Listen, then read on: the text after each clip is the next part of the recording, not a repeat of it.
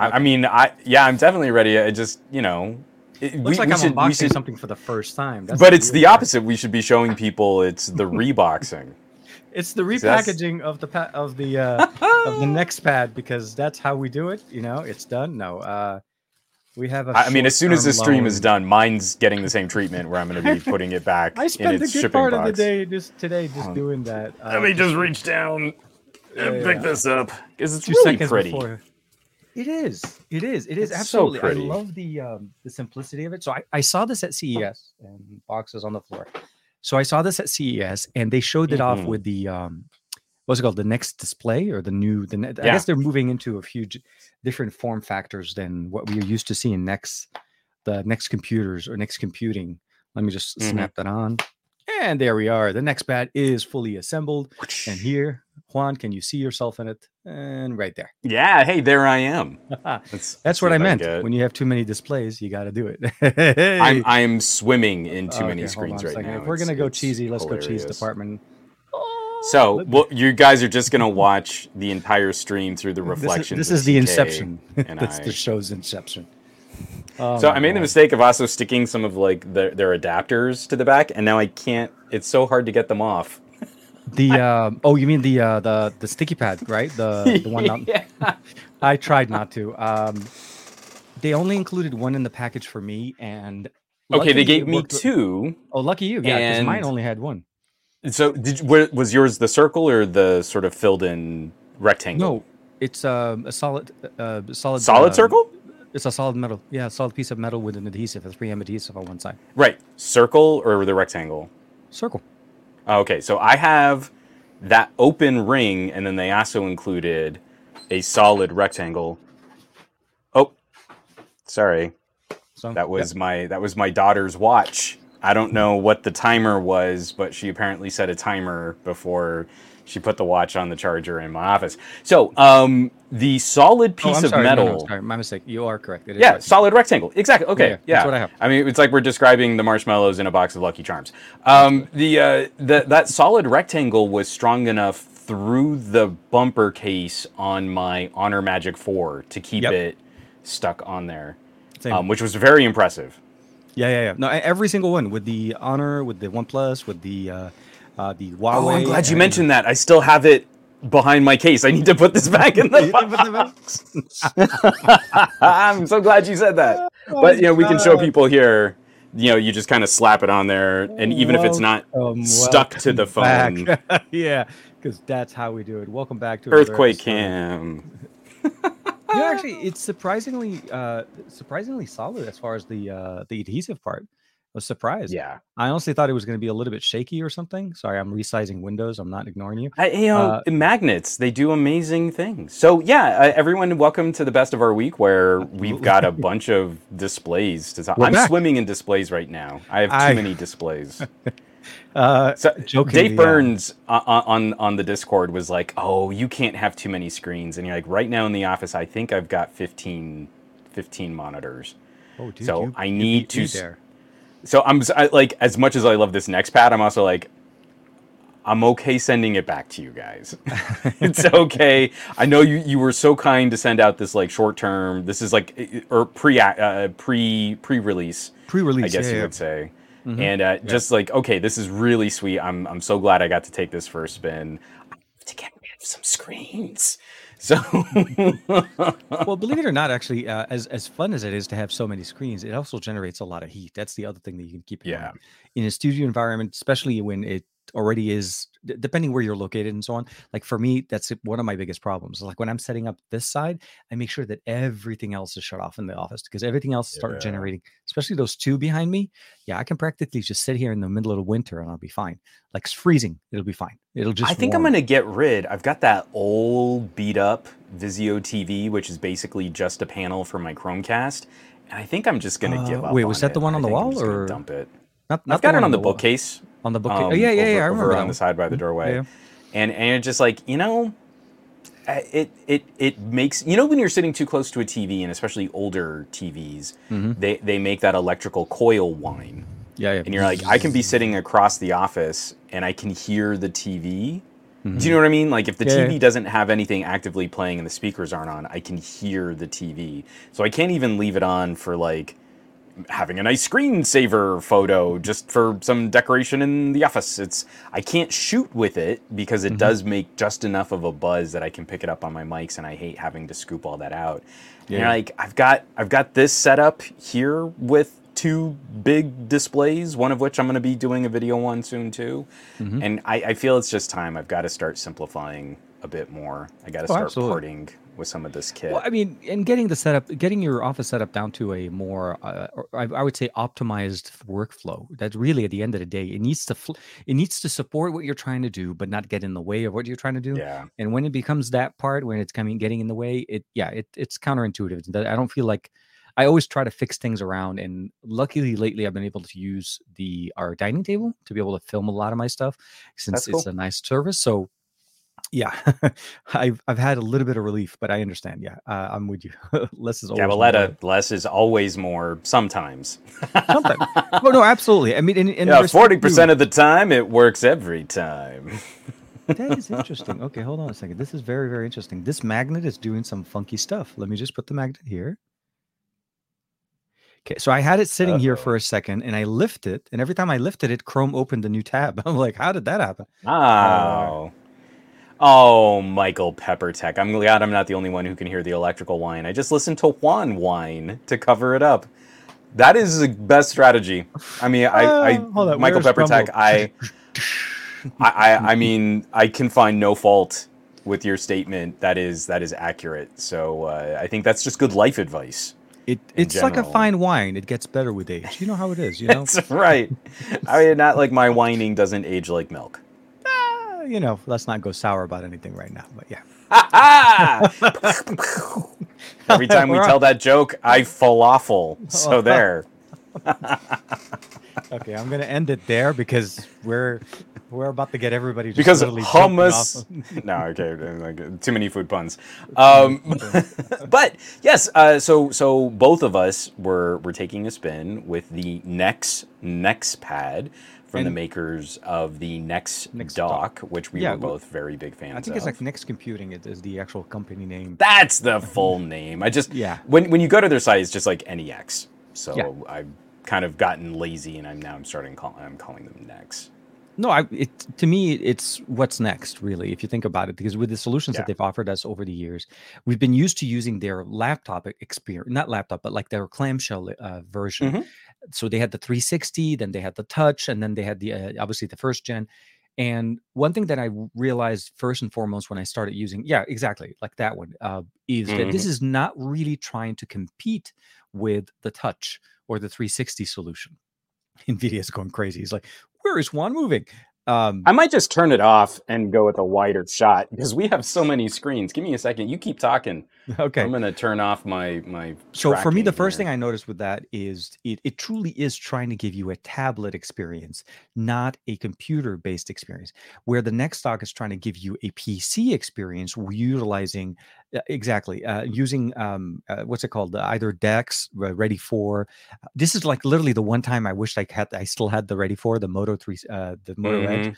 because I was like the only one I couldn't test. But I mean, I knew it would So work. I no started question. Mm-hmm. using it, and then um, I, I was I was just chatting with Barry, and he was like, uh, you know, I'd totally be down to give that Moto a run for its money, and like, well, they haven't asked for it back yet, so why don't you go ahead and take it since it's got my folio case and Mm-hmm. stylus on it, and you can just jam until I get some kind of word from Moto or Qualcomm that they need that they need it back.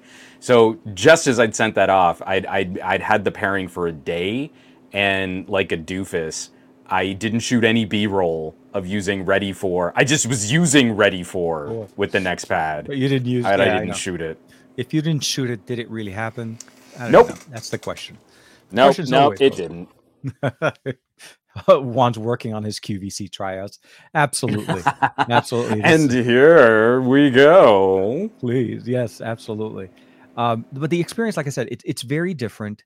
Um, they're not trying to replicate the NexDock. They're trying to give you a different solution. It truly is trying to give you what I mean, for the better, for the lack of a better word, what this tablet is going to give you if you're using a Samsung, this is the Tab S8 Ultra. This is a obviously One UI tablet that runs Dex, and you are able to run Dex as the uh, the uh, the system, uh, you know, the uh, the operating system. But yeah, NexDock, as as Juan's showing you right there, the every part of this is purposely built that it's purposely set for a function.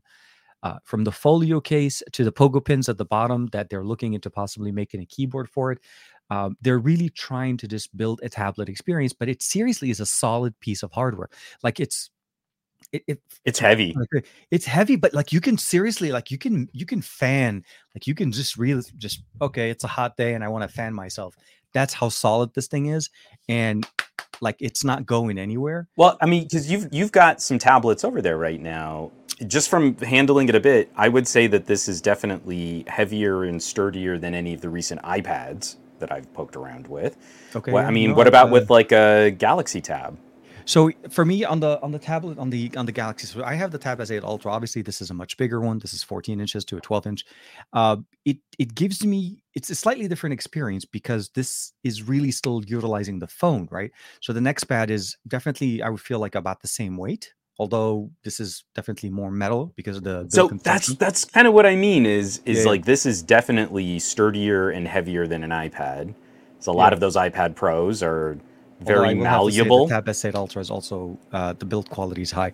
I mean it's a premium tablet. Samsung definitely so but, dominates that market but but but I, but I feel that's important to point out where this 12 inch slate with with a sizable chin so that you can snap a phone to the bottom um, or snap it to the back of the monitor. Doesn't have anything else in it, and the construction is nearly as heavy as a Tab S8 Ultra. So that's that to me is is like so everything that went into constructing this is machined metal, yeah. durability, Mm-hmm. There, there is no battery inside of this. There are only no some battery. controllers. There's no speakers. There's no SD card support. There's it, th- this is seriously like it's it's, it's very... just it's just the hubs. It's just the controllers yeah, yeah. and the exciter for the screen. Mm-hmm.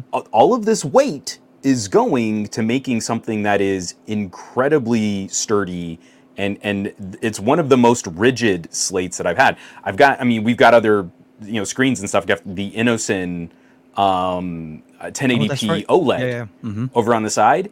It's a 15 inch display that is demonstrably lighter than this, and when you yep. pick it up, you do you are concerned this is gonna like Fall flex on you yeah, yeah. if you if you put too much um if you put too much force or pressure into twisting it. So what, what what they're doing with the NexPad is again, it is built with a durability and, and a ruggedness it's, in mind for a portable yeah. display that we don't see very often.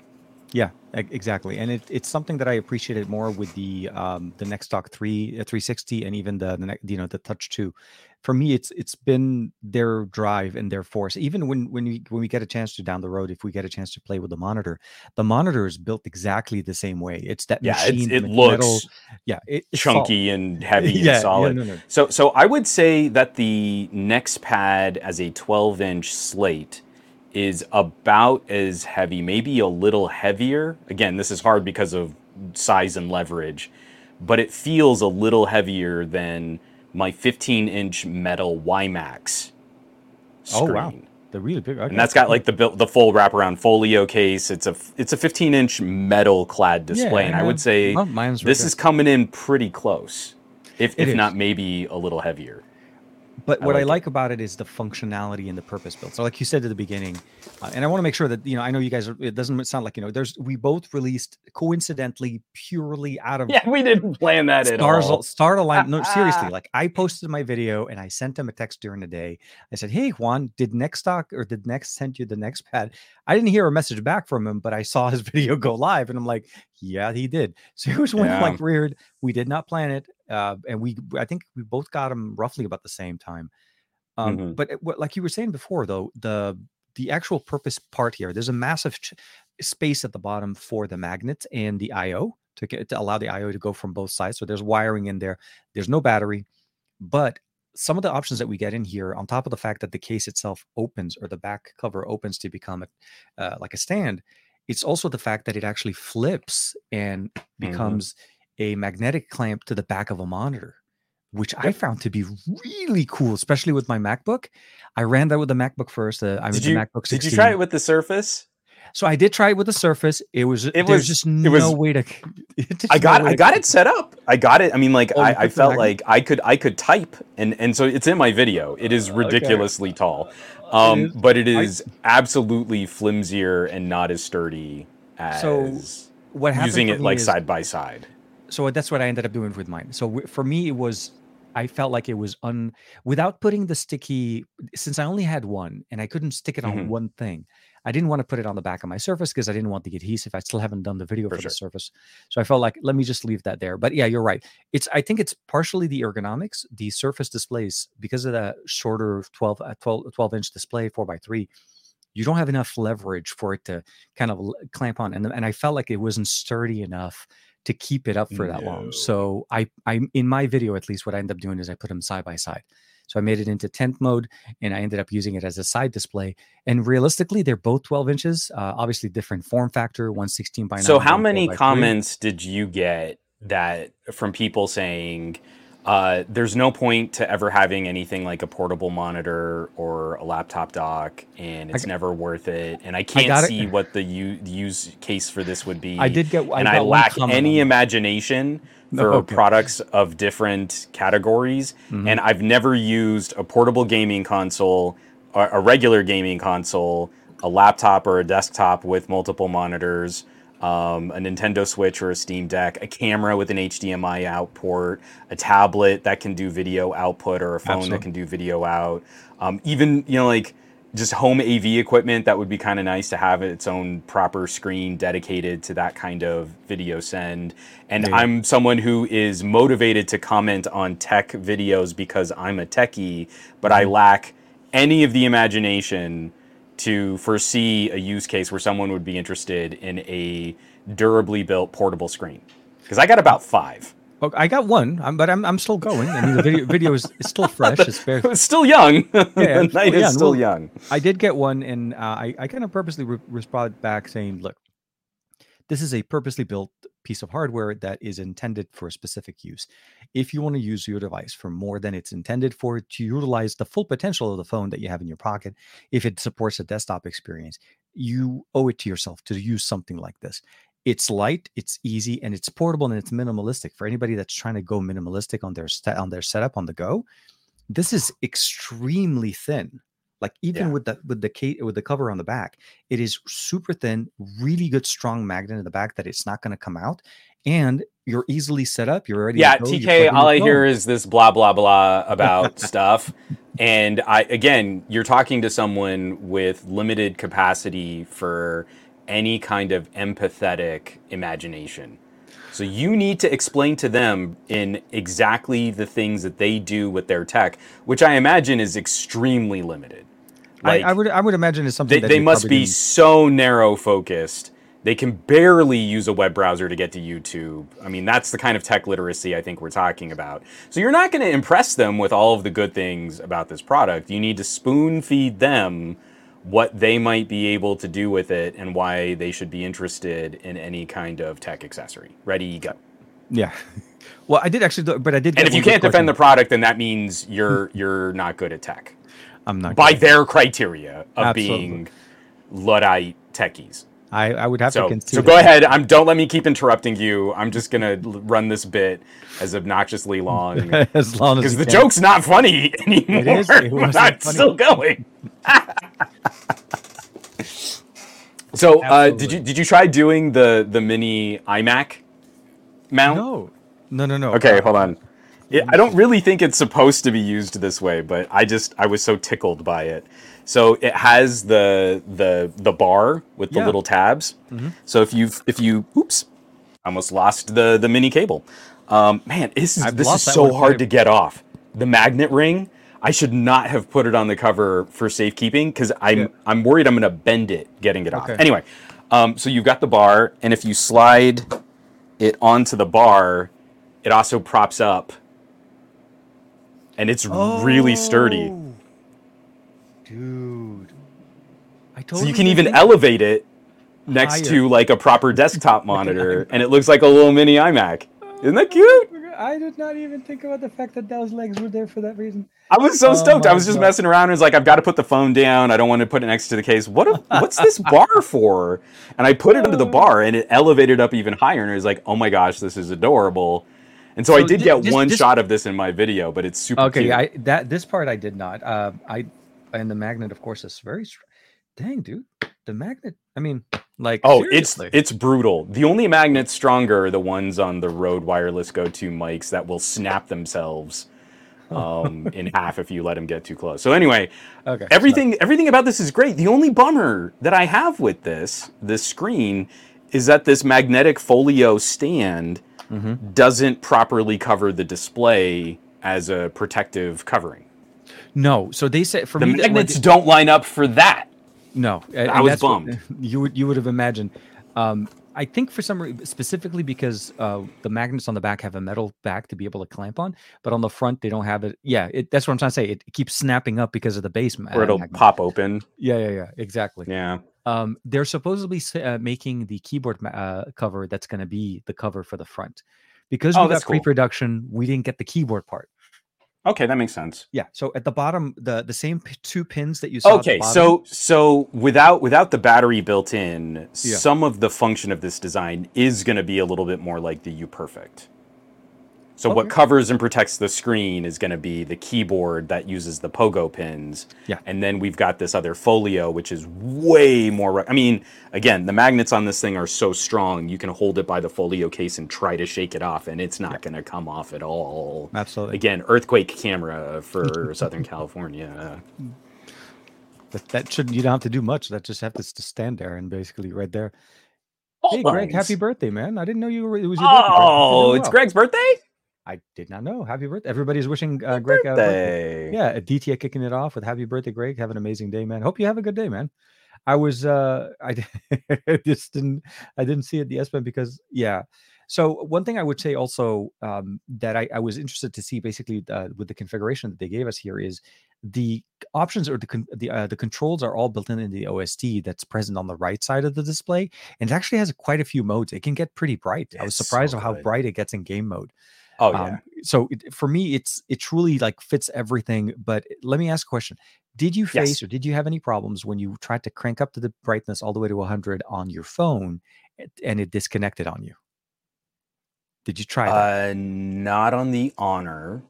I didn't try it on the Moto because I, Okay. I just didn't think. I so in my video I mentioned like Yeah. it's going to depend on the, on the power output from the phone. In my Yeah. video I was mentioning like man this thing is like kind of scary dim when you first take it out of the box and you plug like again when, when you plug Ready for into it.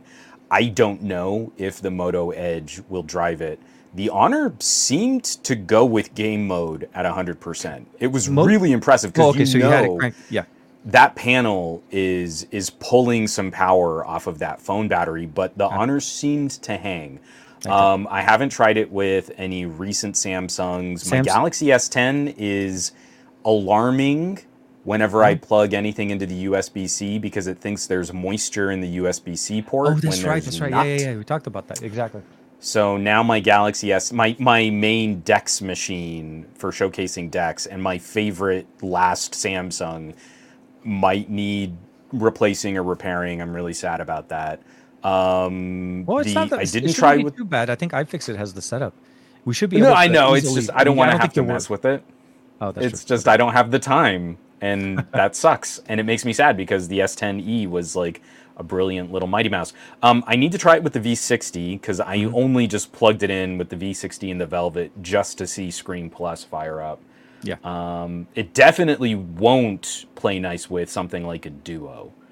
The Duo Oh. got real precious with battery life, so running external displays Oh, directly yeah. off of those. So that so this is the big thing difference here. When you don't have a battery, you're really you're really needing to figure out the the the power consumption. You can't technically plug in a power source. It's not like you can't. Oh yeah. But the concern obviously is if you're on the go, you're trying to use it. So that would be one thing you want to keep in mind. It's not really intended to be running all the time, but uh, because of the configuration that you have, not every device will run it at 100%.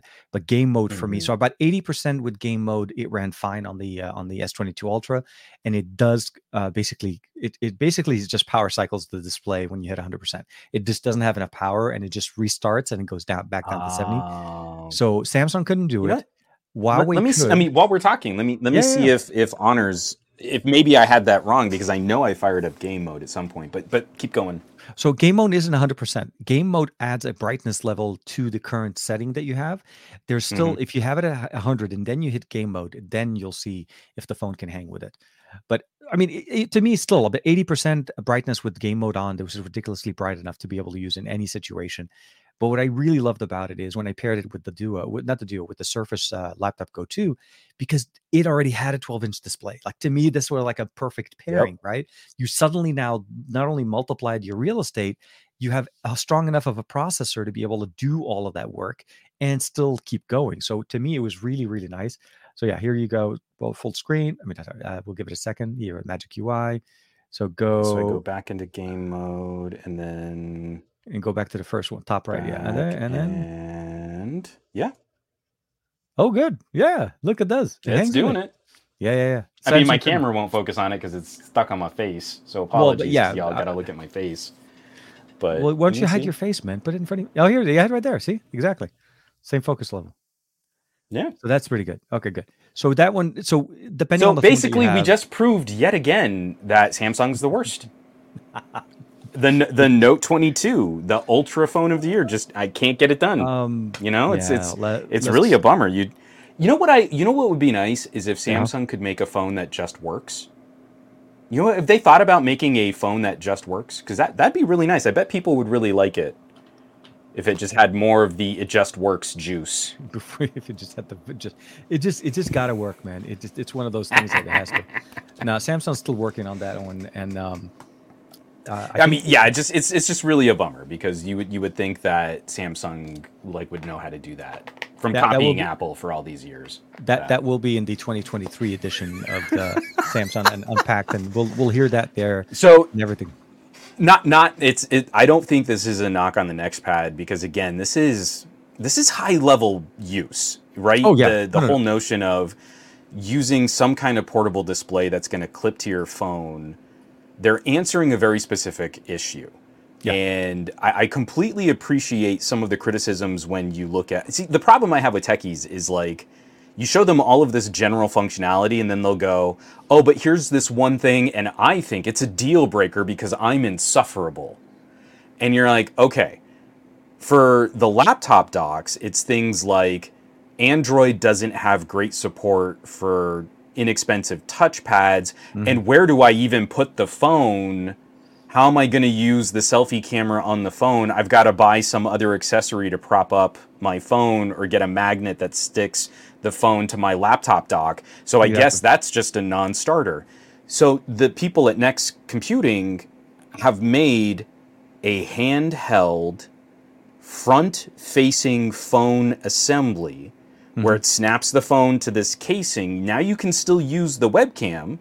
Now you can still function like a tablet and have a desktop mode and get all this extra and functionality. you can still listen to your audio straight from your phone in front. In because the phone speakers are, are, are bouncing off the sides Mm-hmm. of this this metal chin and and now other people are going to complain about well but i mean like the chin's too big or this is built too heavy because magnets and things and you're like this this is what's frustrating about being a tech reviewer is because i feel like i shouldn't have to say in every video mm-hmm. not every one accessory is perfect for every consumer but it's like you're forcing me to like like little baby airplane in the hangar spoon feet. Now remember kiddos some accessories are going to be for some people and some accessories will be for different people. Mm-hmm. And i feel like anyone who can imagine that other people exist. So first of all, just just that's that's the bar I'm setting here. I'm the, the lowest possible bar. Other people might exist on this planet. Should at some point be able to take that part of a video for granted, and I shouldn't have to waste the oxygen that I just wasted right here in explaining the conundrum of being a tech reviewer. because this is this is high level. This is kind of niche. Mhm. Again, someone's going to look Mhm. at this and say like, well, I could I could just go buy a separate tablet, but I still feel we're answering a question of why buy a $250 tablet Mhm. which is going to run okay out of the box and is going to run like garbage in 2 years when you can buy a really beautifully built display and then every time you upgrade your wonderful little Samsung phone so long as Samsung keeps uh, supporting a great feature like Dex which would be a reason to buy Samsung phones because Dex is flippin' amazing Yep. Exactly. every time you upgrade your awesome little Samsung phone, your tablet gets way more powerful too. exactly. And and when when we're sort of presenting the use case like this, I find it insufficient for people to pick out like the one deal breaker and then act like that's a uniform complaint from everybody. The internet was talking to this one person in my YouTube comments, letting them know that everyone on the on the internet agreed that nothing was ever worth it and that no one should buy anything. and nothing is exciting anymore. Um, Exact. And phones are so boring, TK. Don't you think oh phones my have gotten boring? I- there were so many phone announcements this week that I was like, uh, "Yeah, man, I'm excited about this stuff." I don't know what this company called, you know, whatever, and they're like, um, "No, uh, phones are boring." I Like, mean, come on. I just get this phone and I snap it right there, and I go and I take a video call. that's and a it- rectangle. like the camera's right up on top. right. That's a rectangle on a rectangle. You should be ashamed of yourself for making that. As some, no, I'm just kidding. I- Oh I no! I, get saw I saw a bezel and I threw up in my mouth. um, Gavin, I love this one. Phones are boring. guys. Yeah. Boring. That's. Um, yeah, that's that's that's the story, and I think we're going to stick to it all the way till till Ju- July 12th next next week. Actually, yeah. So next week, so we're there- we're literally less than a week away from um, the nothing announcement, which I think for the most part we already know mostly on the hardware and software roughly what's going to be. But um, every time, like just for reference, we we just saw the announcement of the Xiaomi 12s Ultra hmm the phone that made me drool just list just looking Yep. at the specs on that sheet and i was really really hoping it was a global launch it turned out to be a china only launch so like I, am hoping this is going to change. I'm really hoping it's going to I it's going really do. I'm very anxious that I don't think it will. yeah i think we're back I to think- the what happened a couple of years ago with the 11 with the 10 ultra. So remember the first ultra didn't go global. The second one did. Uh, the 11 did. And then it was like a what this was this is actually technically much much later.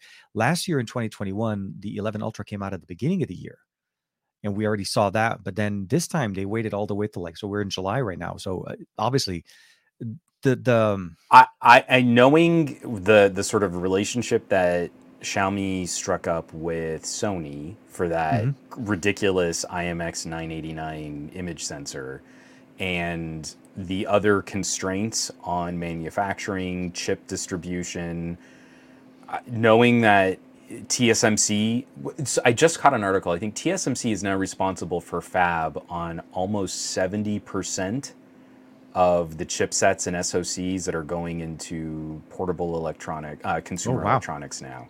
So, when you have such a lopsided chunk of the market going to one company, and it's understandable because TSMC is doing brilliantly good work, Mhm. um, it also means companies have to kind of bid to spend the cash to get the SOCs that are in demand, let alone all of the other components of the phone.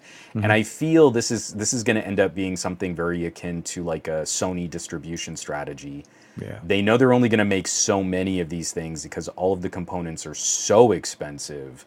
And knowing that they can eke out the most sure profit margins, just keeping the regions constrained yeah like why why why try to impress people by making any additional phone for any other region if you know you can satisfy a certain amount of demand directly out of China immediately quickly get your cash and then you know you can you can keep that as a more limited run device. And it's sad that this won't probably see a, a broad international release if it sees any international release. So i'm gonna i'm gonna be shopping it I'm, I'm this is one of the few times I think I'm seriously going to be trying to shop a Chinese ROM version of a Xiaomi phone, but I gotta play with that image sensor. And I've still had the roughest time getting like a Sharp, you know, one of the Aquos or the, the, the Leica one. phone. Yeah, yeah. I, just, I played a little been, bit with the Leica phone. So it's actually a, a pretty. I, I, didn't play with the Leica yeah, they, more than 20, 20, minutes. It was it was at the Qualcomm. They look great last year. It's it's yeah. really nice. Single sensor in the back, and I was like, what? And but but then you you take the cap off. It actually has a camera cap on. I was like, what? Like it was seriously like I, I geeked yeah. out with that. Uh, but uh, Qualcomm had has has had some good partnerships, and so the eight Gen, eight plus Gen one will be powering this. Uh, the large image sensor, as as Juan was mentioning, the IMX uh, nine is it nine eight nine? You said uh, the nine eighty nine, yeah, nine eighty nine. The biggest thing that I'm actually interested to see is why so okay so i, I understand the, the concept of why and we the the the the um, uh, not the, the economics and of things why is it sitting only in china my question would be is why announce it to the global market though like why tease the global market if you're not possibly going to be showing something similar to this in maybe a different format. We may not see the 12s Pro, uh, 12s Ultra in there, but it maybe maybe there's right. going to be a, a different iteration that will utilize that large sensor. So I'm hoping look at this. I kind of look at this like cars, though. Mm-hmm. You know, um, you, like looking at classic Nissan and the mm-hmm. Skyline mm-hmm. and into the GTR, and they yeah. their aspiration products. Mm-hmm. They help move the conversation there's a, I'm sure there's a trickle down effect. Like you know, I have a Nissan Sentra as like yeah. my little commuter car. It's fine. It's a fine little car. It gets great gas mileage. But you know, I wasn't drooling over a Nissan Sentra at the Nissan dealership. I was like maybe putting some um, inappropriate paw prints on their GTR. You know, like you, th- I feel like there's th- there's still this lopsided coverage for the premium tier. That's what we get excited about. That's the mm-hmm. entertainment value. That's why we have these streams and shows, and why I've got a silly collection of phones sitting right in front of me.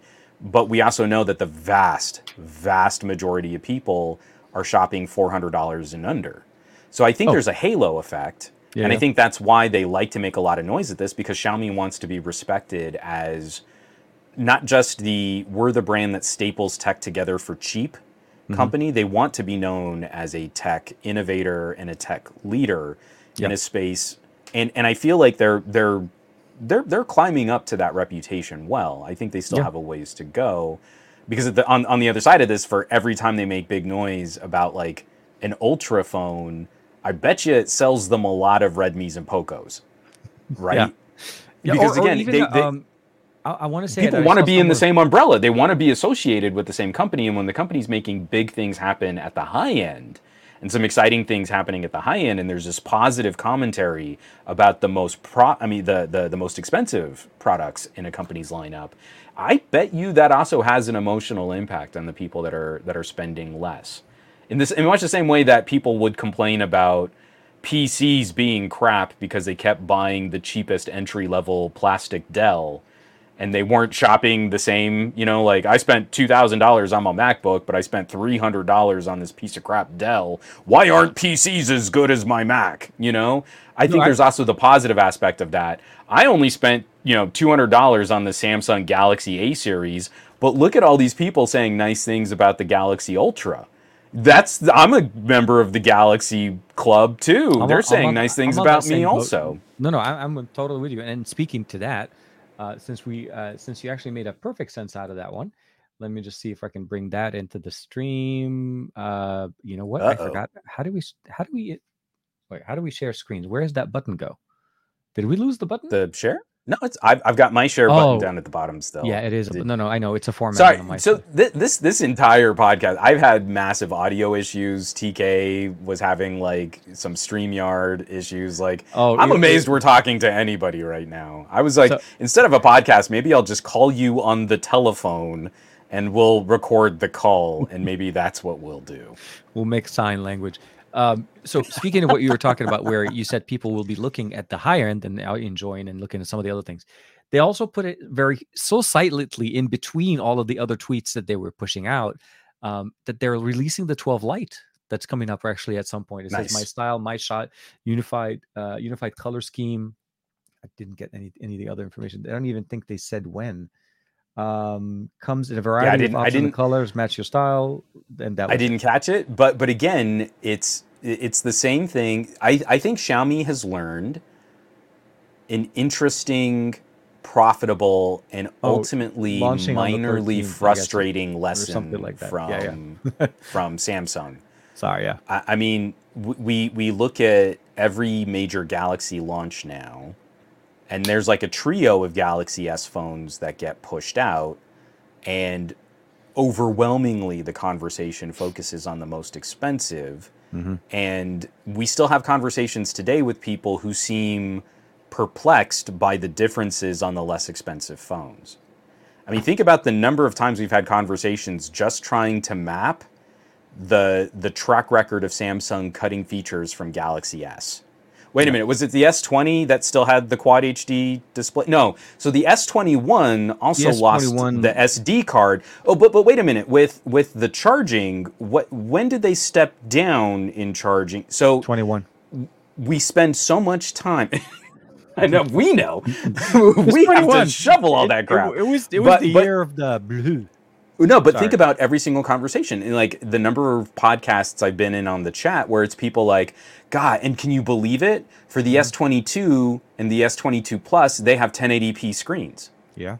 And you're like, that didn't happen on the S22. That happened on the S21. We don't know that because no one was talking about the S21. Everyone was talking about the S21 Ultra. Yeah. And and I feel like Xiaomi is is learning like, hey, we're gonna put out this 12S, this 12S Ultra, this 12S Lite. We're covering all these different consumers at all these different price points. They're all called the 12S. And so someone who doesn't spend as much, they're going to hear all of this chatter about the 12S Ultra. And then, hey, look, but the 12S starts at a quarter the price. I can get a 12S It's a for, for way, way less. Exactly. And so again, I feel like Samsung, I think, has has kind of pioneered Mm-hmm. this sort of release strategy and really trying to hype. Because if you remember, way back in the day, you'd get like a Galaxy S4, and then a couple months later, you'd get an S4 Lite. Yep. And boy, howdy, were those not ever similar experiences? Or the S4 Sport Sport. Edition, and, and then you got the uh, uh, yeah the mini. I don't know. I think was it the S4 or the S5? Was No, it a the mini? S5 had the mini. The S5 had The the S5 mini. had the mini. That's right. Yeah, yeah, yeah, yeah. So They only did so, it with the S5, and they they went away, and then they came back with the S10, and they went back away. moving from S10 to S20, I feel they they were doing a much better targeted version of Spectrum of, of releasing still- a spread of devices all at the same time, Yeah. but then really hammering the focus on the absolute most expensive, knowing Mm. that that would halo for the cheaper devices and people really wouldn't know what the differences were because most people aren't tech reviewers with like four different phones sitting right in front of them to compare. So someone who sees all this positive buzz on an Ultra and then picks up an S22 Plus, they're not going to know. They're not going to know how that's different because they I'm don't gonna- have both phones sitting right in front of them. Yeah, yeah. No, and, and I think that's what it is. A lot of a lot of the things that we are able to draw and talk about is based on comparisons and the ability of the fact that we have had an opportunity to try multiple ecosystems, multiple versions of Android, multiple skins, different formats, shapes, sizes, lenses, all of the different features.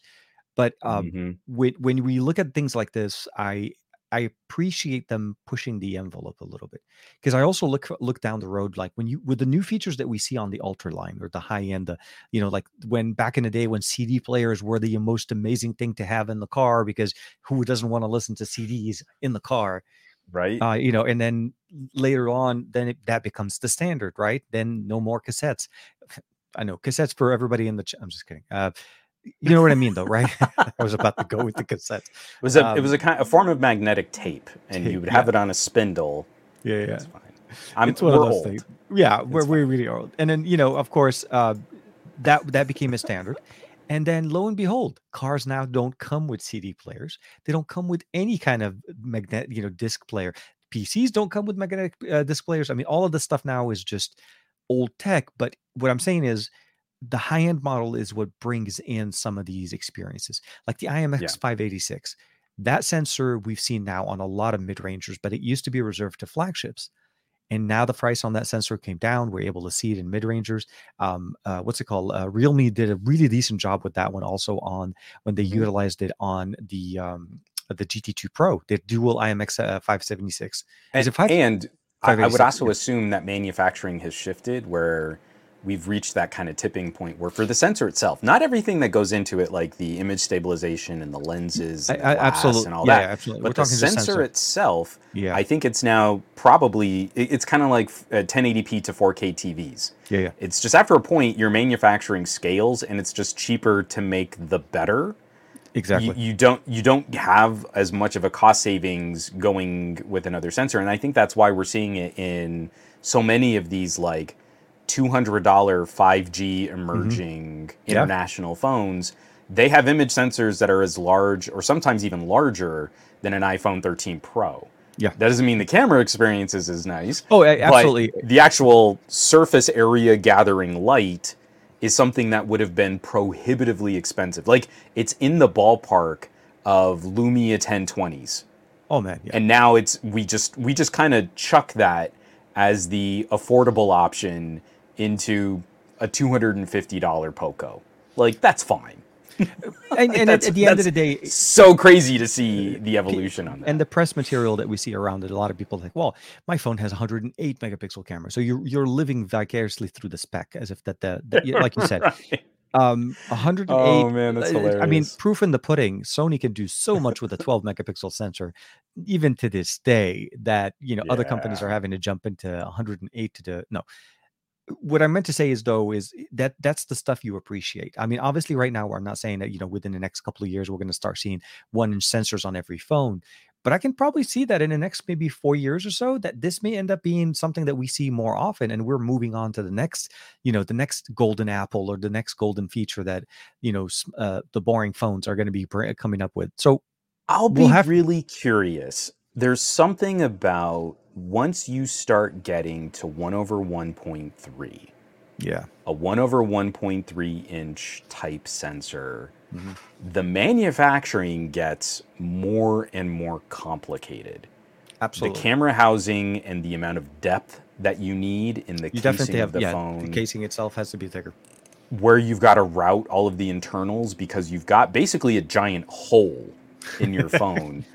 Um, And I your motherboard think- is on a shoestring. Yeah, but yeah, keep going. I, yeah, in, unless we see some kind of very impressive or, or like an exotic lens design that now becomes more affordable. Like I saw a company that was doing this like anamorphic style lens array for smartphones Oh, okay. and you're like that's really cool you're getting this dramatic wide image they're saying like we can we can kind of because optically we're doing this you'll get like four times the image detail and clarity and and pixel detail. And it's like that's really cool. The bulge on the back of that phone was like three times the depth of like a vivo. And you're like Yeah. that's already a chunk of a camera sensor sticking out the back of that phone. So until we see something exotic happen with lens design where we can compress that, we can make that focal fo- that that focusing depth more um, uh, discrete in, that case. I think we're going to see that divide.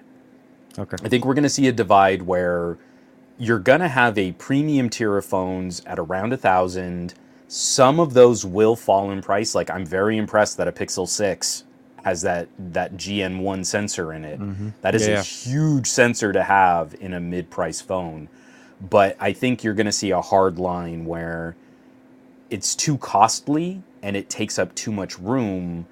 So that's really a specialty feature and it costs specialty dollars. I, I seriously doubt we're going to see anything much larger than 1 over 1.4 Mhm. on an iPhone because Apple knows that their customers won't know or care that there's any difference in going up sensor sizes. Yeah. Um, i- if they ever match the camera sensor sizes on like a OnePlus Nine, I'll be shocked. So it's really on us to say like, well, okay, if you're really into photography, you've got to specify what is it about photography that you're into because if it's depth of field and having a more photographic eh, kind of a shallower blurrier background that kind of a thing you might want to go with one of these phones if it's more like high frame rate video and action and sports and quick capture you might not want to go with that one inch sensor you might want to go with something smaller but way more performant Oh, and faster. Um, yeah, so- exactly. So so again, I feel like we're going to see those hard divisions. It's going to be harder just because we need those numbers. Everyone wants to be in, impressed by some random big spec. We're going to whip our specs out and compare our specs. Um, but the uh, the, but when it comes to the physics, yeah, because benchmarks exactly. Yeah, um, but but the physics is going to be very costly to overcome to make one inch sensors less expensive to incorporate into something that can also fit into your pocket. It, so what I'm what I was focusing on and I, what I was hoping for in this one is it is the year over year we learn we're better, faster, smarter kind of concept going on as we go with the first generation. This is not the first time we've seen them, as you mentioned just a few minutes ago. Uh, Sharp has had a, a version of it. Uh, we've seen Sony release the Pro-I. It, there are devices on the market that have them, mm-hmm. but what we haven't seen yet is the ability of having them in a form factor that still is very thin as the phones that we've had.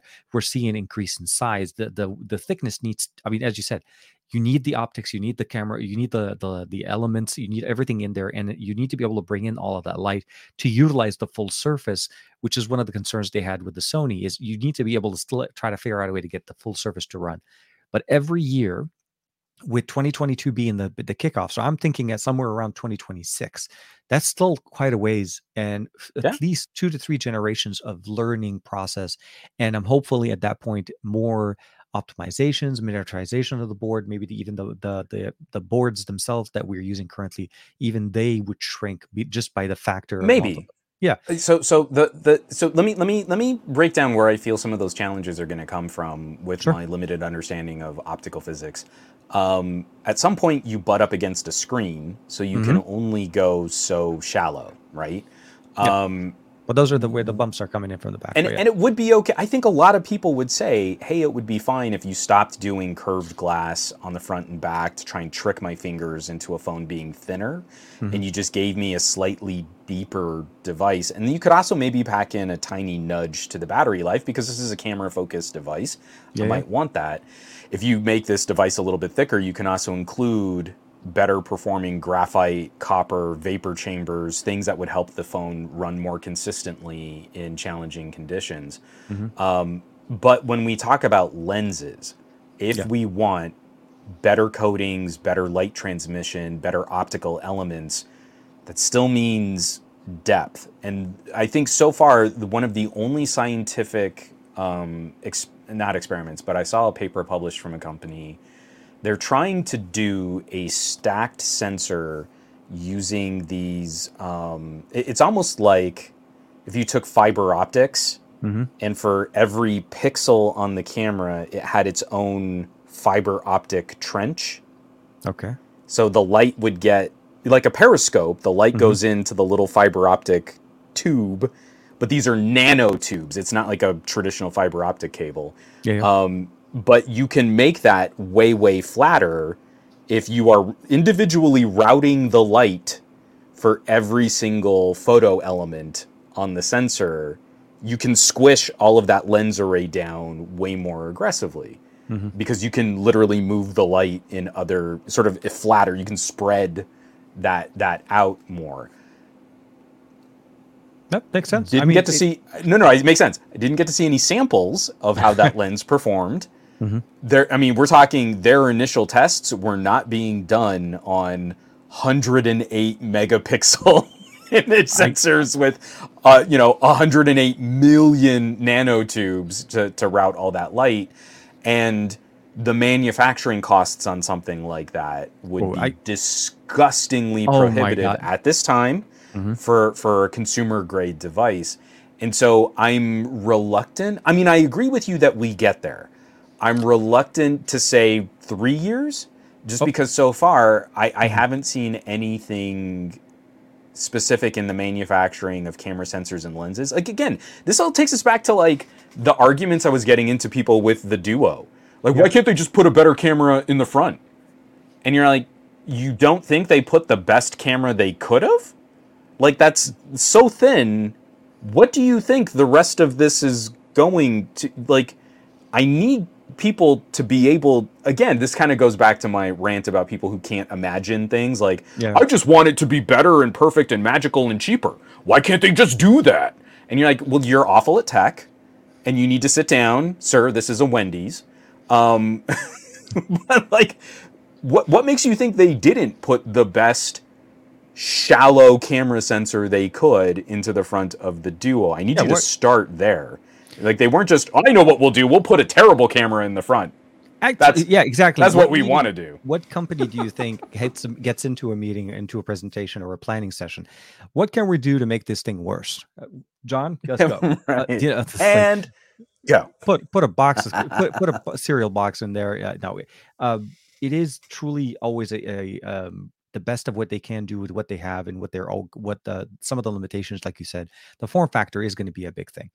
What I'm looking, what I what I maybe I, maybe I can elaborate a little bit more on the statement. I wasn't shooting for saying that that in four years we would see every phone with a with a one inch sensor. No. But what I meant to say is that there would be more offerings and more For sure. solutions um, from different companies to try to push that envelope on how they're able to provide us that depth and the ability of allowing the sensors to uh, fully function and get the amount of space that they need. You're right. I mean, there from there from last year, from last year to this year, we've seen a 100% increase in the number like- of proper full sensor surface area one inch camera phones. absolutely, and and We had and we had one. Actually, technically, it's almost a 200% increase from the last Sharp to the Sharp and the Leica Oh yeah, and, and this Xiaomi. the Xiaomi 12. So that's pretty good. A, a 200% increase in the number of phones.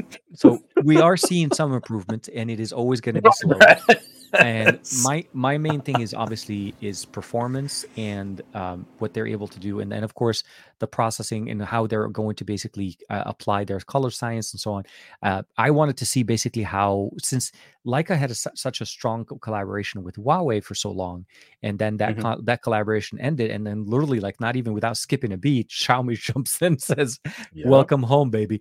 Uh you know and let's let's start dancing so This, this the- is a huge opportunity because, like, yeah, yeah I know people make fun of it, but OnePlus cameras got better when Hasselblad absolutely started working with OnePlus. I know it's mostly a software thing, but the camera performance on the OnePlus 9 Pro was that was a better shooter than the OnePlus 8 Pro, even though some of the hardware is very similar. Mhm. Um, Zeiss and Vivo is a killer partnership. It's, in my opinion, it's mostly the fun stuff. I don't think Zeiss is is doing much to the hardware other than lens coatings.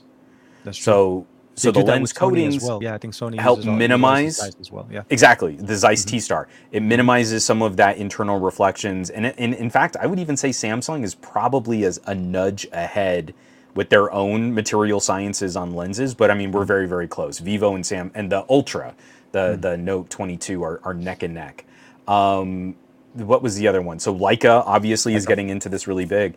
I'm actually kind of uh, I, I shouldn't say surprised, but I'm I'm a little disappointed that we haven't seen like Nikon Ooh, get yeah, yeah. involved with mobile manufacturing because the the whole market for standalone cameras is eroding.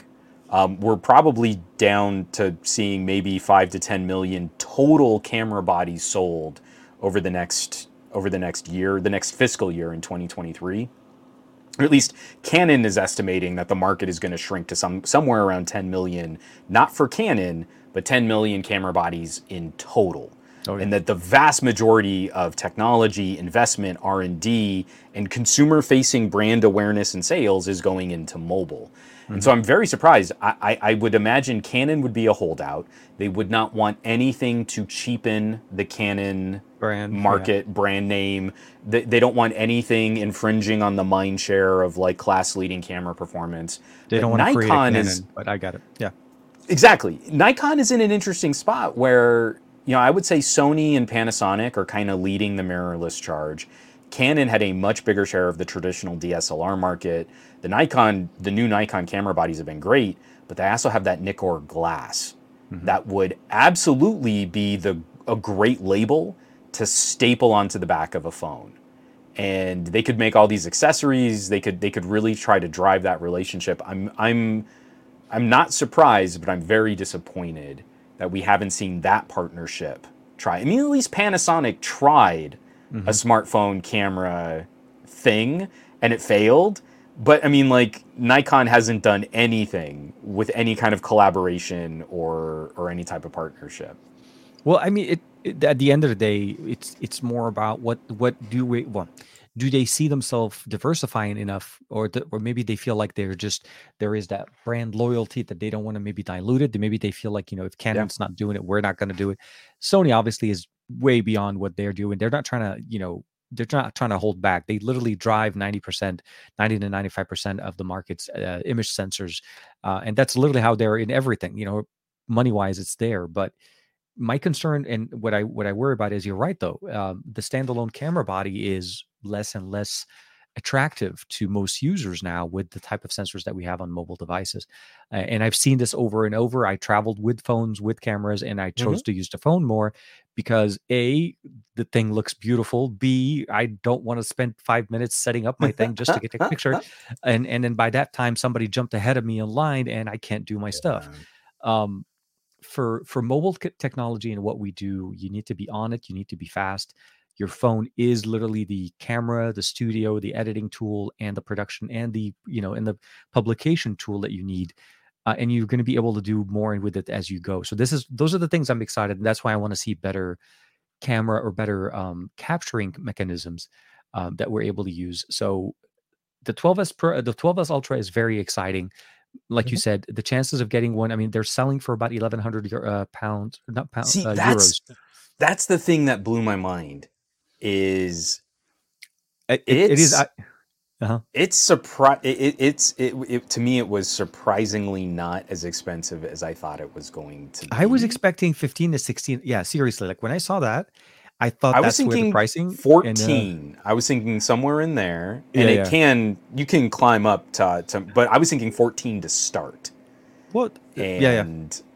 that's not what 10, uh, 1100 euros for the 8 120 i want to say 8 128 there's basically three configuration. There's an 8 there's a 12 so the 8 128 12 128 and 12 to 512 um for a variants of the phone. And for me honestly the camera is going to be the exact same. It's more about what you know and i'm not buying it to see how many apps i can run on the 12s ultra. I'm buying it to test the camera. And for that it'll run perfectly fine with 8 gigs of ram. Yeah. Um Plus, I think if I'm not mistaken, I think Xiaomi UI, the um, UI also allows you to use utilize some of the internal storage. Not oh, to say that it would sure. help a lot, but that's swap the, space if you need yeah, it. Yeah, absolutely, yeah. Uh, but for me, th- those are the things I'm, i want to see more of. So, the 12s Ultra is released. This it was announced this week, and I think there's a few videos from from uh, the Chinese creators that are starting to post them next week we're going to see the nothing phone and we'll see how that goes and it seems like somebody's saying on the 13th, uh, the the Xiaomi Lite. I guess somebody in the comments for the the 12 Lite uh, seems like it's going to be coming out on the 13th. Um, yeah. You know, it, it's in full swing. Summer's in full swing. We're starting to see more, you know, mid rangers. I, I, I consider the Lite as a mid ranger. Um, yeah. You know, we know the oh, Nothing definitely. phone is a is a mid range device so it's interesting. So that... did you see? I, I, was on All About Android um, okay. on Tuesday, I... and they were one of their stories was like, "Hey, we think we have the pricing for the Nothing phone," and it was at the high end of what I thought was disaster.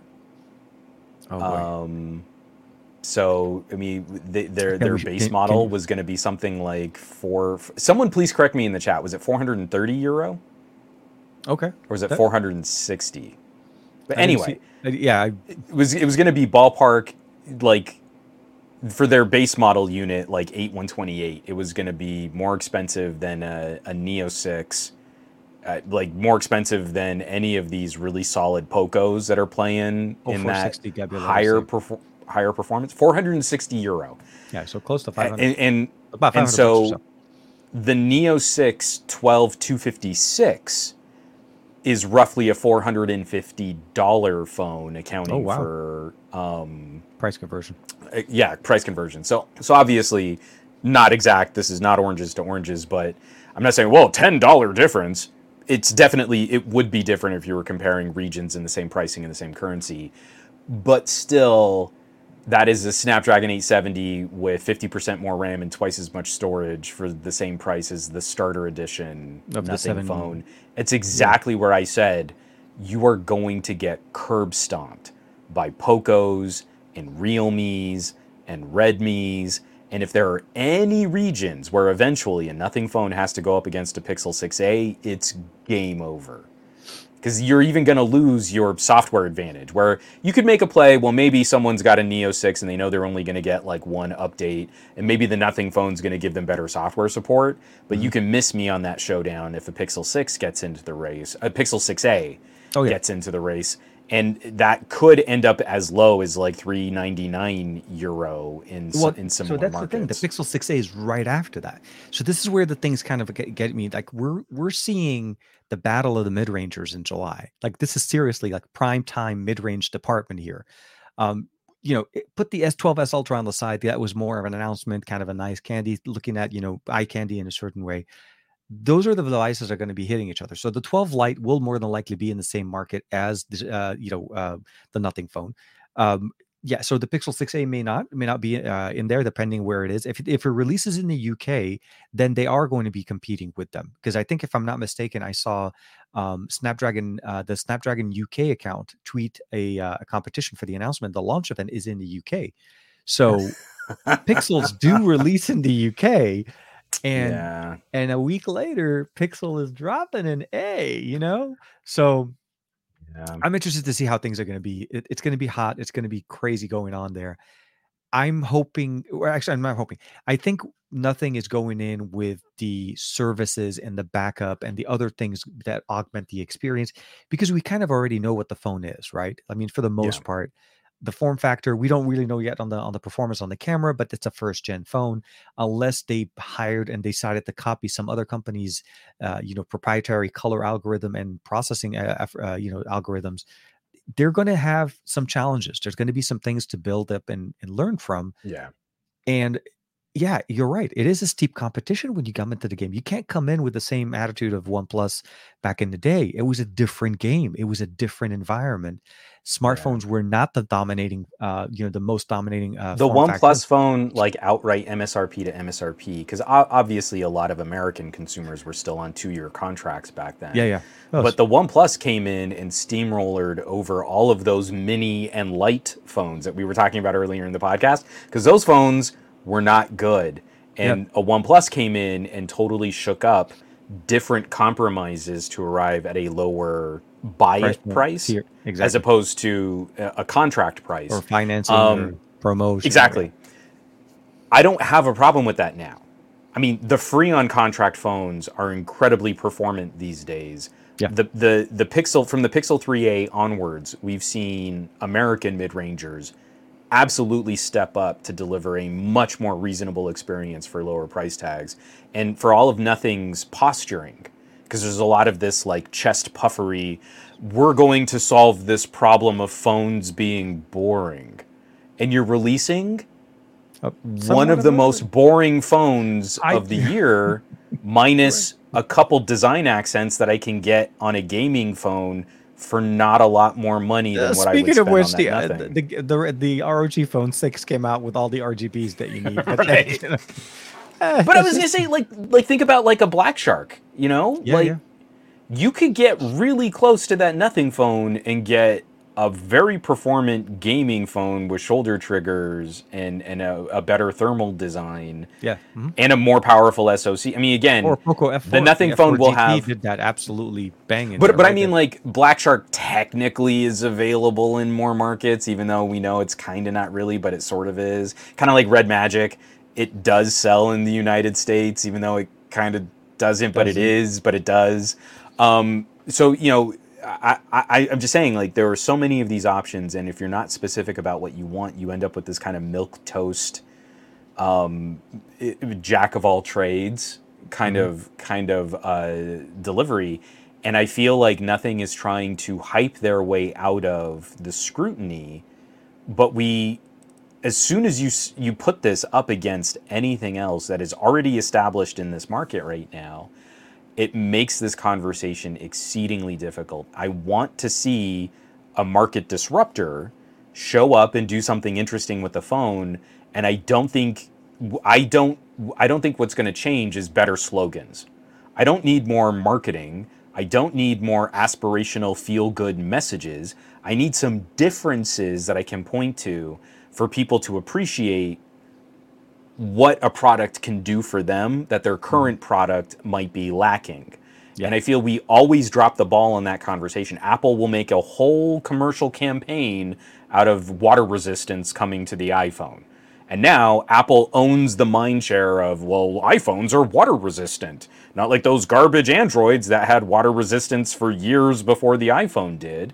That's what we need to demonstrate. I don't need LG commercials with people taking selfies from Google Assistant that every phone can do. Exactly. I need a gaming phone commercial showing people triggers pop up and someone playing a game. And, and that's a 15 second ad that beautifully demonstrates a unique feature that another phone is going to lack. And I haven't seen anyone in this market be brave enough to really talk about their phone and not just make it emotional gobbledygook. It's always this feel good idea, but then they don't actually sit down and say, oh, by the way, the phone does this and no other phone can do that. So if you want this, you've got to come here because we've got it and we're going to rock your socks. Exactly. Yeah, yeah. No, and that those are the things I I, I want to see more. Um, and the one thing that we don't get a chance to see because we're not in the in their markets is we don't get to see the adverts uh, in the markets and the banners. I know at least in in Europe or in the UK, um, we there Huawei makes a lot more advertising. There's there are some Xiaomi advertised that you'll see for their devices in the markets that they're releasing in, but we don't see that. Oh God, right. I mean, I, I love seeing like like just wall building sized Vivo adverts in other countries. yeah, I just yeah. like it blows my mind. You know, like I would love to see any of that brand confidence, any of that brand confidence from Motorola. Yeah. Where is Mo- the the progenitor of Android in the United States market? The Droid. The Droid. You know, everybody you you had Android was all that mind share, and and they won't put out uh, you know, like do you remember a seasonal the television commercial? Yeah, of no, course, no, no, everyone remembers no, the droid that, commercials. That commercial land like icon icon icon well I, uh, sorry made an icon of the word droid. Mm-hmm. I had for years I had conversations with people saying I have a droid. I'm like, which droid do you have? Oh, I have an LG. I'm like, that's not a droid. that's no, an I've Android. Got a droid. that's a droid. I'm like, no, bro. Just because you bought a, a, motor, a Motorola droid back with Verizon when that when that was over the Atrix, I think uh, was also coming out after that. Uh, you're right. Motorola had and they but but think, I mean again I'm being very specific about brands you know my, no, my beef with LG and and all the excitement like I've really enjoyed using the Moto Edge Plus. It, it is a great oh, yeah. phone. It's a beast of a phone you, absolutely. I need any other company other than Samsung and Apple in the United States. And and I'm so happy to see Google is the company that's stepping up to have a little bit more confidence in their products to reach out directly to consumers side running around carriers to try and have that brand recognition conversation because that's where that's where this market is mostly failing consumers. Yeah. No one knows your product exists. No one's going to buy it unless they're related to a tech enthusiast who's broad enough to understand the nuance, that's why we see so little movement. Or actually, we see a lot of movement, but it's all in one direction, with Apple picking up more and more market share. Until we see these companies making the same efforts here that they make in other countries, I don't know why they want to play this game where, well, I mean, we've got this great relationship with AT&T. Cool. AT&T's not going to sell your phone. They'll put it on a store shelf for a couple months and then they'll put it in a BOGO or something. So like it's not let me let me flip the table a little bit, play a little bit of devil's advocate here because I have a feeling that yes, there's please. something. Let's fight. So behind the conversation of what nothing's trying to bring into the conversation, behind the conversation, uh, uh, what what I feel like the true concept of what's going on. Actually, you kind of touched on a couple of good examples. The reason why certain things have been engraved in our memory is because of the budget or the advertising that came with it. Pixel did mm-hmm. that very nicely around the Pixel 6, and everybody talked about the Pixel 6 because they finally supported yeah. their Pixel line. I mean, what, and what I mean finally, I mean they they decided to push the budget onto the advertising department. What if nothing goes in with that experience, but sells it as the best thing since sliced bread in, an, in the advertising department, where they bombard the market that they're in, and and try to showcase all these features and why it's better looking than the iPhone and better looking than the Samsung, and they start putting a lot of adverts. Do you feel like that could make the conversation shift towards them winning market share purely on advertising, purely on you know, uh, again, literally, sorry, if, showmanship. Yes. So uh, ultimately, yes Um, in the short term, no. Mhm. Um, because I, I think as we've seen from a number of previous tech examples, um, you need to have a roadmap that it, that can absorb Yeah. roughly three to five years of absolutely failing in the market while you continue to push messaging to consumers before a consumer will take you seriously as an option for a daily lifestyle companion device. Um, I think I still think it's it's the best sort of example of this trend because uh, the, the the best example of this trend would be like the Surface Pro. Okay. The the first Surface Pro came out, got panned by reviewers. What is this thing? Windows 8. Oh my gosh, it doesn't have a start menu button. Uh, could Microsoft fail anymore? And then before Surface 2 came out, well, this was way more elegant than I thought it was. The reviewers were changing up their tune because they didn't want to have to buy Surface Pro 2s and they wanted Microsoft to keep sending them free stuff. But by the time we got to Surface Pro 3 and generations of marketing, because we were still putting out advertisements, some of them were really dumb, like mm-hmm. people doing choreographed dances with keyboard blades, sure. But Microsoft never left the conversation on the Surface Pro.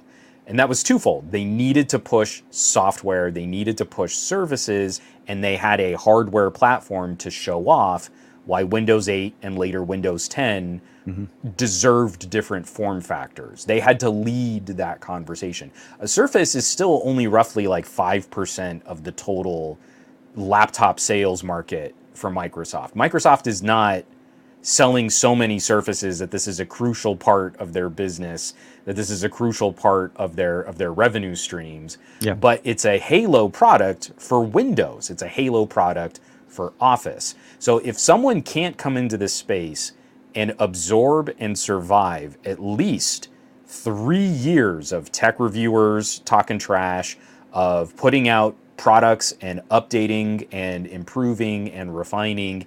And over that whole time, they need to keep the messaging present. They can't ever disappear from the conversation, they can't ever back off. If they can do that, then nothing will be a monster seller in 2026. It'll be a humongous success, but I don't think they can do it.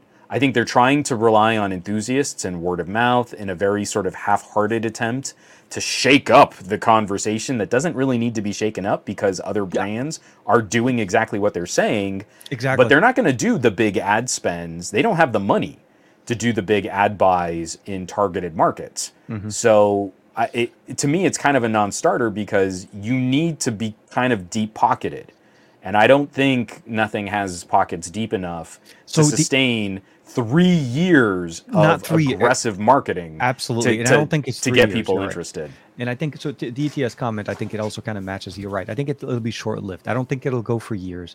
I feel like that's what's going to make the the initial rise through 2022 go. I feel like it's going to be the the social media. It's going to be the Casey Neistat, uh, the you know obviously the uh, Do the, what you uh, can't.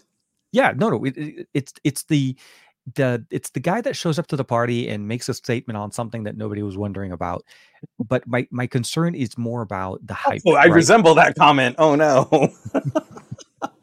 hey guys, what a wonderful party here. Tell me what phones you're using. no no i mean so uh, when when i think we know we know exactly what Carl Pei was trying to do when he made the statement of saying phones are boring um Yeah. it it's it's a it's a it's an it's an invoking it's a statement that invokes emotion. It's like going into a room and saying iphones suck and then not expecting at least half the room to stand up and start looking at you weird like as if you just insulted their mom or something. Right. uh, we I, I totally get it and and we and we've seen that before and he's done it before. So i think at the end of the day what what i'm hoping for is um some surprises from some things that we haven't seen yet. Obviously we've seen some content on Same. them they've talked about it i feel like it's going to be an ecosystem but there is going to be heavy social media you know buzzword inclusive club kind of thing going on which is what what we had originally with oneplus and the invite system which i i hope that thing doesn't uh, anyways. Long story short we have some things to learn from them and i'm hoping for them to have some success but i'm also hoping for them if the pricing is what you're saying is true they're they're they're not hitting. They're in trouble. I mean, yeah, that was like page one I- of One Plus One Plus One. I don't want them to fail. No, I'm and I don't want this them- up yeah, because absolutely. I'm concerned. Um, Michael Peppertech also brings up a good point. Microsoft also has executives and people in place that know how to talk and market.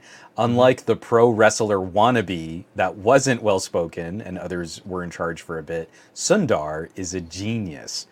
I I could not agree more. Um, the Ballmer years were very dark years at Microsoft. They were very contentious internally. There was a lot of conflict between departments. They never executed on on combined strategies. Yeah. Um, and uh, Ballmer gave off a very bullying uh, attitude, which I think turned a lot of people off that era of Microsoft. And Sundar is completely different in terms of energy, in terms of how he represents the the company, and his initiatives on server side. I mean, sadly, we lost Windows Phone in the push to make Microsoft a much more agile services company. But I think we're seeing the benefits of that, where Microsoft is has gone all in on services, mm-hmm. and the hardware they make to support those services has never been better. But that's not the point. The point is Microsoft things need to just be sort of as ubiquitous as Google stuff, and they've done so much better over the last couple years getting that done. And I think this is the biggest part is also like you said leadership and and and focus and the ability for them to stick to have to stick through the the years of Yeah. the growing pains maybe it's to laugh that's literally the best way to say it it's the growing pains you have to go through them and you have to kind of The- and, and massive through it. transition pains for sure. but I'd still have still have the financial support of all the backers that were in on day one. This is going to be the challenge. Can you keep them on after the first year? Right? Because you could you probably sold them on that 12 months plan, but then how do you go for the 24, the 48, the 70, you know what I mean? So long story short, we'll have to see what happens. We'll see what comes up. We'll see some of the options that they were talking also about trying to unifying uh, services between other companies, maybe try to leverage some stuff from Samsung we'll have to see. I know it, it's it's kind of like our running conversations, but we're getting. Really I, I mean, close to it. again, I, I want them to do well, and I think Yeah. strategic partnerships are great. So again, in markets where they both show up, the Pixel 6a is going to have buds, and next year Google's going to be putting out an Android flavored tablet. Mm-hmm. And there's all of the ecosystem. I mean, again, people seem to care about this ecosystem thing. I call that consumer lock in. Other Yeah. people seem to think that this is a good thing, but if you want your flavor of it, I don't know that the argument should be, hey, our phone also works with a bunch of Samsung products, because then why wouldn't you just go get Buy an. A53? exactly. Why why we and then spend less money? That's like seriously. Like you're you're going to kind of Or an A52, and like again, a similarly powerful, even cheaper device, which is even, probably even a better a year performer. before. I was gonna say it's probably a better Right. performer. Headphone jack, five G, all of the good stuff. Uh, some of the stuff that we've lost, and and of course probably includes the charger in the box. Um, so yeah, so some of that stuff coming up, and I think uh, so. Next week's going to be interesting. We'll have to see how that goes. Um, we have the Xiaomi coming up. We have the Nothing coming up. Um, a week after that, we obviously have the 6A launch event, um, and then we'll see how that you know how we already know obviously how Tensor works. So from a performance standpoint, we shouldn't really be surprised too much of what the 6A is going to do. It's going to be kind of the performance on the camera and what the camera Yeah. experience is going to be, and some of the other compromises that they probably went with to get the price to come down. and you know what's funny? Um, and I bet you again. I, I'm, I'm, I, I I would be willing to bet money that Michael would probably agree with this next comment. Mhm. When we look at the shift from Pixel 6 to Pixel 6a, Yeah. it's not going to be a one-to-one downgrade.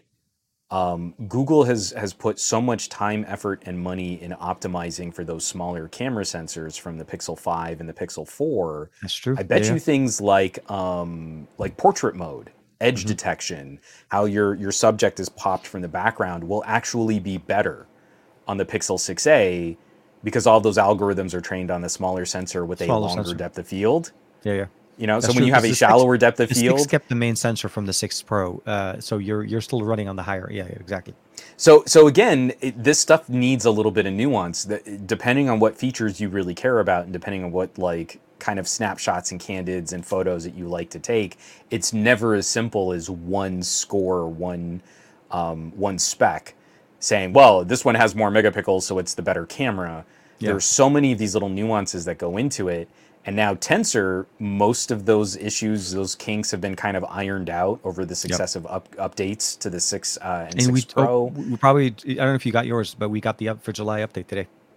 So uh, my Duo beat saw yours. Uh, my Pixel uh, for for updates today. Ju- Uh, Where's yeah. Samsung? How come we aren't hearing about the July update for S22s? You have an S22 Ultra. Didn't it also get the July update today? Mine mine is a little bit on a TK, separate, don't- slower don't- track. It's on a slower track because I'm on T-Mobile. I made the mistake and picked up a carrier version. It, we're back on. Yeah, no, Samsung's a little bit later. Uh, we probably see it later at the end of the month. We don't see 'em- We don't see update from Samsung at the beginning. No, no, no, no, no, no, no. See, I mean that that can't be though.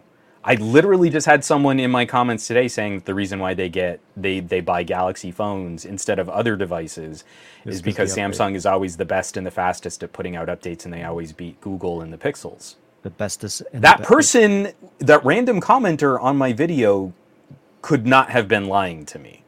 So TK, I think you need to. I think I think uh, I think you need to, to own up here. uh, Michael Peppertech is like my Z Fold 3 got July 1st update, but my S22 Ultra, eh. Yeah, no. Um, for me, I've I've kind of gotten in the habit of just I I'll I'll say this.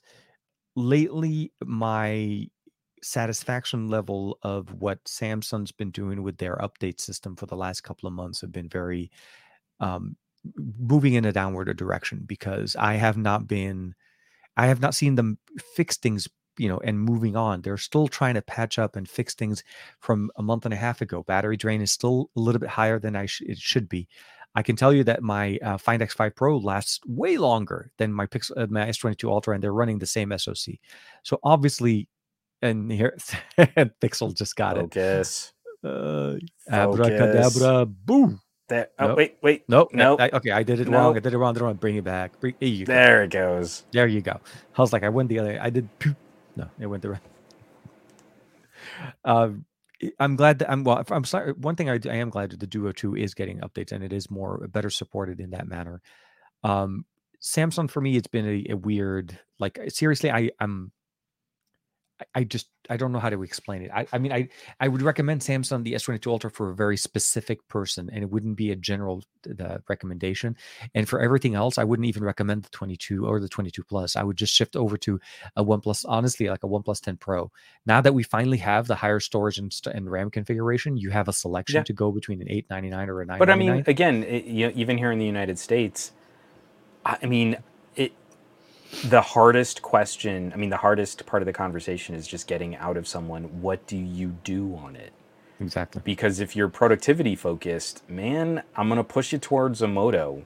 If you're talking premium, Yeah. I, I, I like unless you're telling me you need a very specific kind of like photo content creation, you want those cameras. The Note 22 being a like three hundred dollars more expensive than a Moto Edge Plus, I think is is kind of tough. with less for- storage with less storage i'm, I'm at 300 eh, but i had to jump a few more hoops to get the 512 just to get what the the 899 Well, Plus was offering Again, I'm I'm kind of being fair. Like if you go, because for you can very regularly find a note for like a hundred dollars off, or like Yeah.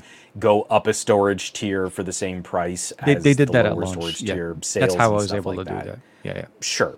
I, again, I mean, I'm I'm even trying to be fair in comparing a sale price note against the Edge Plus, um, but at the price of an S22 Plus, oh man, Moto and OnePlus I think have built the better devices this year. The, Yeah. the Pixel 6 Pro, I don't think I'd make a strong purchasing recommendation so soon before the Pixel 7 is out. Yeah. But you know, if you were shopping more towards the beginning of the year, I haven't had anything that I felt was a significant deal breaker for the person who would be interested in a Pixel. Oh, yeah. and I feel it's it's just it, we're we're kind of locked in a conversation, like you were saying. It's like you once you start playing around with dollar tiers, a thousand dollar phone has to have a reason for it. Yeah. Right? It can't just be. Uh, it, I'm sure it is for a lot of people. I want to show off that I spent a lot on a phone, I guess. Yeah. But the only label that people are going to care about for that is Apple. So already the vast majority of those people are eliminated from any conversation that I would want to have. like I just I don't talk to anyone in in my circle of family and friends who's that impressed by gadgets or phones. So everything has to have kind of like a purpose or a reason Yeah. for why they would buy more than an A series Pixel Yeah, yeah, and, absolutely. and from there from there it's like as long as you can get any kind of specificity i feel there are always better targeted options than just i don't know the s22 is the easiest phone to get at my carrier which is a terrible reason to buy a phone and uh, well, well, I mean, the, the reality there are going to be those the, that certain subset, but at the end of the day, if you buy with your with your pocket, you are going to look for what gives you the best bang for that dollar that you're spending or for that currency that you're spending. And the mid ranger, at like I said, this is why I'm excited for July because that is the fight. This is mid rangers at it. Um, I'm still really weird worried about the fact that we haven't heard one phone being launched with the seven gen because I thought that was going to be the, the the I mean literally we we we had this conversation. We thought the nothing should have been a good launch factor for that as opposed to although did you 778. read did you read the um did you read the or at least did you go through any of the videos for uh for the next arm reference designs No, I have I've been somewhat So- this week. Yeah. So uh, again, a massive shout out to dudes like Tech Tech Potato, uh, Mhm. Dr. Ian, Dr. or Ian. Uh, Gary Explains. I think also did some. I think he did a pair of videos both on CPU and GPU design. I'm not surprised. Again, I'm I'm disappointed, but I'm not surprised. Um, I wouldn't be surprised if Qualcomm were holding off on 7 Gen 1, knowing now that the refined medium and small cores from ARM are getting tweaked for power efficiency. I Oh. feel this is one of the things that is letting down the Samsung fabbed version of the 8 Gen one mm-hmm. is that the hardware that's responsible for lower power activity is actually more is actually thirstier in performance per watt than what we had on the 865 or even on the 888. So this core configuration that would potentially go into a 7 gen 1 makes more sense when the new 700 and 500 series cores they're not more performant they're, they mm-hmm. don't they're, they're not more pow- they're, they're, they don't have higher performance they've got the same current performance at 5 to 10% power savings. Yeah. that is so much more what we need.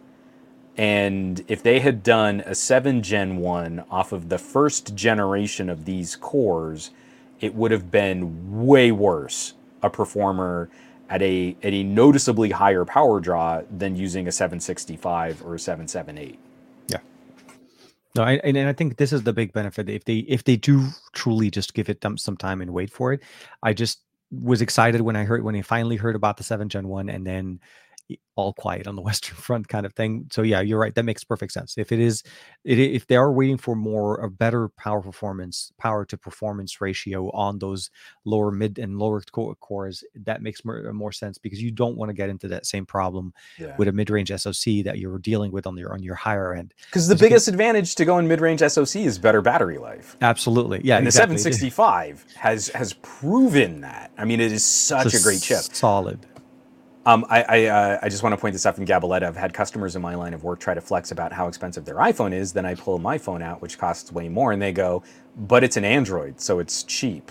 and I know that feel. I've got to I've got to do something like pull out a Duo, where they've never seen engineering like that. Um, also, Micro Pepper Tech has had a number of comments in the chat, but I, I really liked this one. I totally love that the Tensor is going to be on the Pixel tab for the same reason. Devs getting tablet hardware that Google has told us they're serious about and software progress for Android tablets. So Yep. Pixel 6a means developers are going to have a high performance chip in an inexpensive phone to demo software. If we want developers to take better advantage of our phone hardware, we need to keep giving them hardware where the average users around $400 are going to have that hardware because no Yeah. one no developer is going to make an app that only runs okay on an 8 gen 1 like that's such a tiny fraction of the market they're going to say like well most of the people that would maybe use our app are using much lower performance chips so built once to the, price is on denominator. Yeah, absolutely. Yeah, yeah. Once prices fall on things like Pixel A series and Pixel tablets, we'll see developers take a bit more interest in, oh, well, maybe we can push this a little bit more. Or maybe in, in a game, we can do this with graphics and make it a little bit more um, uh, engaging. Yeah. No, no, I, So- I'm with you. And, and those are the things. Yeah. Was there any other it- it- uh, any other comments from Michael or no? Oh, I mean, I kind of summed up like Oh, five sure, sure. Yeah, comments yeah, that he put all back to back, and back, back. But, but I mean, uh, you know, uh, we'll we'll we'll probably be getting a little bit more word on Pixel Tablet, you know, uh, towards the end of the year or early next year. But Yeah. Pixel 6a to Pixel 7, I think, is going to be an interesting stretch. For we may hear more about the tablet around the Pixel 7 launch Well, event. They may tease I think it's going to be interesting because we're also going to be pitting this up against, uh, you know, iPhone 14, Mm-hmm. and the rumors putting iPhone 14 as a holdover phone, where they're going to be using the older SoC in the $800 iPhone, and only the pros are going to be getting the new A series A16. uh, yep. it- so so again, this is an interesting opportunity where, I mean, Apple makes these high performance chips that you can't really do much with. You Yeah. know, like you can't you can't even run two apps at the same time. So what is the point of having all of this compute power if it's only going to be put to very limited application? Um, so again, this is this is an opportunity. You can say like, hey, this is the same chip that went into our Pro phone last year, and it's got a second life in an A series phone, and it has a third life in a reasonably priced tablet. That is good messaging to reinforce that kind of conversation with consumers. You're not buying a cheaper phone and getting cheaper performance. You're buying a cheaper phone, and a couple things change, like the screen and the camera mm-hmm. Yeah. totally reasonable. And Yeah, I would- bet you consumers will get that if you just tell them point blank, this is where we move things around and this is why you might want to spend more, but this is totally where you can spend less and you won't be punished for that. I love it, and I that, this is why I'm excited for the 6A. This is literally why I'm excited for it, um, and I'm I'm really worried. uh, Not worried. I'm not. I'm hopeful for the nothing, but I'm I'm worried as to the competition that they're jumping into because if I'm not mistaken, Pixel does ship to, to the UK, and the UK is a market, so hopefully it will be there also at launch. I'm ready for the showdown. so and, and gonna- again, I, I I I don't think it's uh, like this isn't a Vegas predi- like ooh this is a hot take. Go throw some money at your favorite bookie. Like Yeah. no, obviously head to head, Google's marketing is just going to crush nothing regardless. But Yeah. I mean in in the actual user experience, in the phone in hand, the the the performance, the support, the expectations on the companies. There's very little I see nothing being able to do at 460 euro to deliver a truly better user experience than what a similarly priced uh, A series Pixel is going to do. So that that's I, I feel like a number of us have been commenting on this enough. yeah, I- Whatever whatever your feelings are, sort of like whether or not you're you're that impressed with what nothing has been putting out there. I feel like a, a number of people we're not unique in this. Like this is some you know separate hot take from two No. techies way out on the fringe. I feel like this is pretty common it is for people is. paying attention. No, no, absolutely. Um, but on a, on a small side note, I do want to touch base a little bit more. There was some you you were playing with uh, some interesting buds that you just posted also about a day or so ago. There's a little bit of a shift gear and turn left right there. No. Uh, so uh, you dropped a video. I think was it this morning, right? I got the notification. Mhm. Yeah, and- the- I was actually on an embargo, so the, uh, this is the these are the Beyerdynamic Freebird, um, which was a terrible name for me because the entire time I was using them and writing a script, I kept wanting to make the Freebird joke, like play Freebird. Um, they're true wireless earbuds. I've been very impressed with Beyerdynamic's recent prosumer strategy. Mhm. Like you, I mean, you regularly rock your DT 770s. Beyerdynamic is a staple of recording, uh, uh, the recording um, career, my entire recording career. I've, I've had some relationship with Beyerdynamic audio products, but their new DT700s and their new, I haven't tried their new um, condenser, but I have tried their new dynamic microphone and I flip flippin' love mm-hmm. Beyerdynamic's new dynamic microphone. It sounds so good um, on my voice. But um, some of their consumer strategy has been a little hit or miss. I loved my Lagoons until they fell off my uh, coffee table. Oh. So from a height of about two feet, something shifted in the headband enough that minor eyebrow movements would cause crinkle sounds in my headband that would like ripple all the way back down into my ears. And so, oh, unfortunately, wow. while I loved the lagoons when they were pristine out of the box, the minorest of lifestyle abuse rendered them almost completely unlistenable. Yeah, yeah. So, that's not these. No, no. so, the Freebird True Wireless 10 millimeter drivers, Bluetooth 5.2 using aptX Adaptive, aptX, and AAC. Okay. Um, a very good ANC, not class leading. So if you want earbuds that hyper isolate and completely block everything around uh, uh, in the world around you, these would not be my pick. Um, but these have been some of the best that I've heard. They're up there with like the premium tier Sennheisers and Sony's. Okay. When you activate the ANC, it is so beautifully consistent um, ANC, even on some really good, you know, sort of more expensive uh, earbuds, to me, you can hear a tweak or you lose some clarity or something mm-hmm. in the mids drops out, the EQ changes. It, it's like magic to me that we have active noise canceling as good as it is these days. Mm-hmm. But there's something sublime about ANC that sculpts audio around noise and doesn't affect the quality of what you're listening to and these are some of the i mean i'm sure someone with golden ears would still be able to pick apart any consumer true wireless earbud but this to me was one of the better examples of that tuning done well um, they also use a very interesting uh, quick pairing feature okay. so it doesn't use a traditional multi-point it's not like airpods mm-hmm. where you're multi-connected to two to three devices all at the same time this will remember six different hosts. And so you go to the host and you still have to tap pair with the earbuds. Okay. But the earbuds don't ever have to power cycle or reset or anything. So if you're listening to audio on a phone and then you you push connect on your tablet, it is an almost immediate. It is not as fast as True Multi Connect, but it is almost as fast as Multi Connect. It'll transfer over and start playing the audio from the other from the other host device, and you can do that with up to six things. Not bad. So not not as seamless as as multi-point like on the OnePlus Buds Pro, um, but pretty close and with a greater variety. I mean, you compare more devices to the single thing. Just well, really solid. higher higher transfer frequencies when you're able to do it in this format as opposed to multi-connect. Because what you yeah. lose whenever you do have true multi-connect, when you're able, where you're actually connected to two devices at the same time, is let's say if it supports LDAC or something like that. With uh, yeah, you got to get out of the fancy codec. Yeah, you have yeah. to jump off the fancy codec, and you're like, well, wait a minute, I wanted fancy codec connected to everything.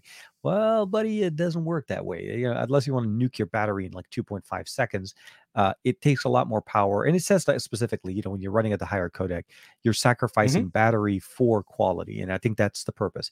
You know, but that that's what happened. But okay, aptX Adaptive, ANC on eight hours of playtime on a single charge.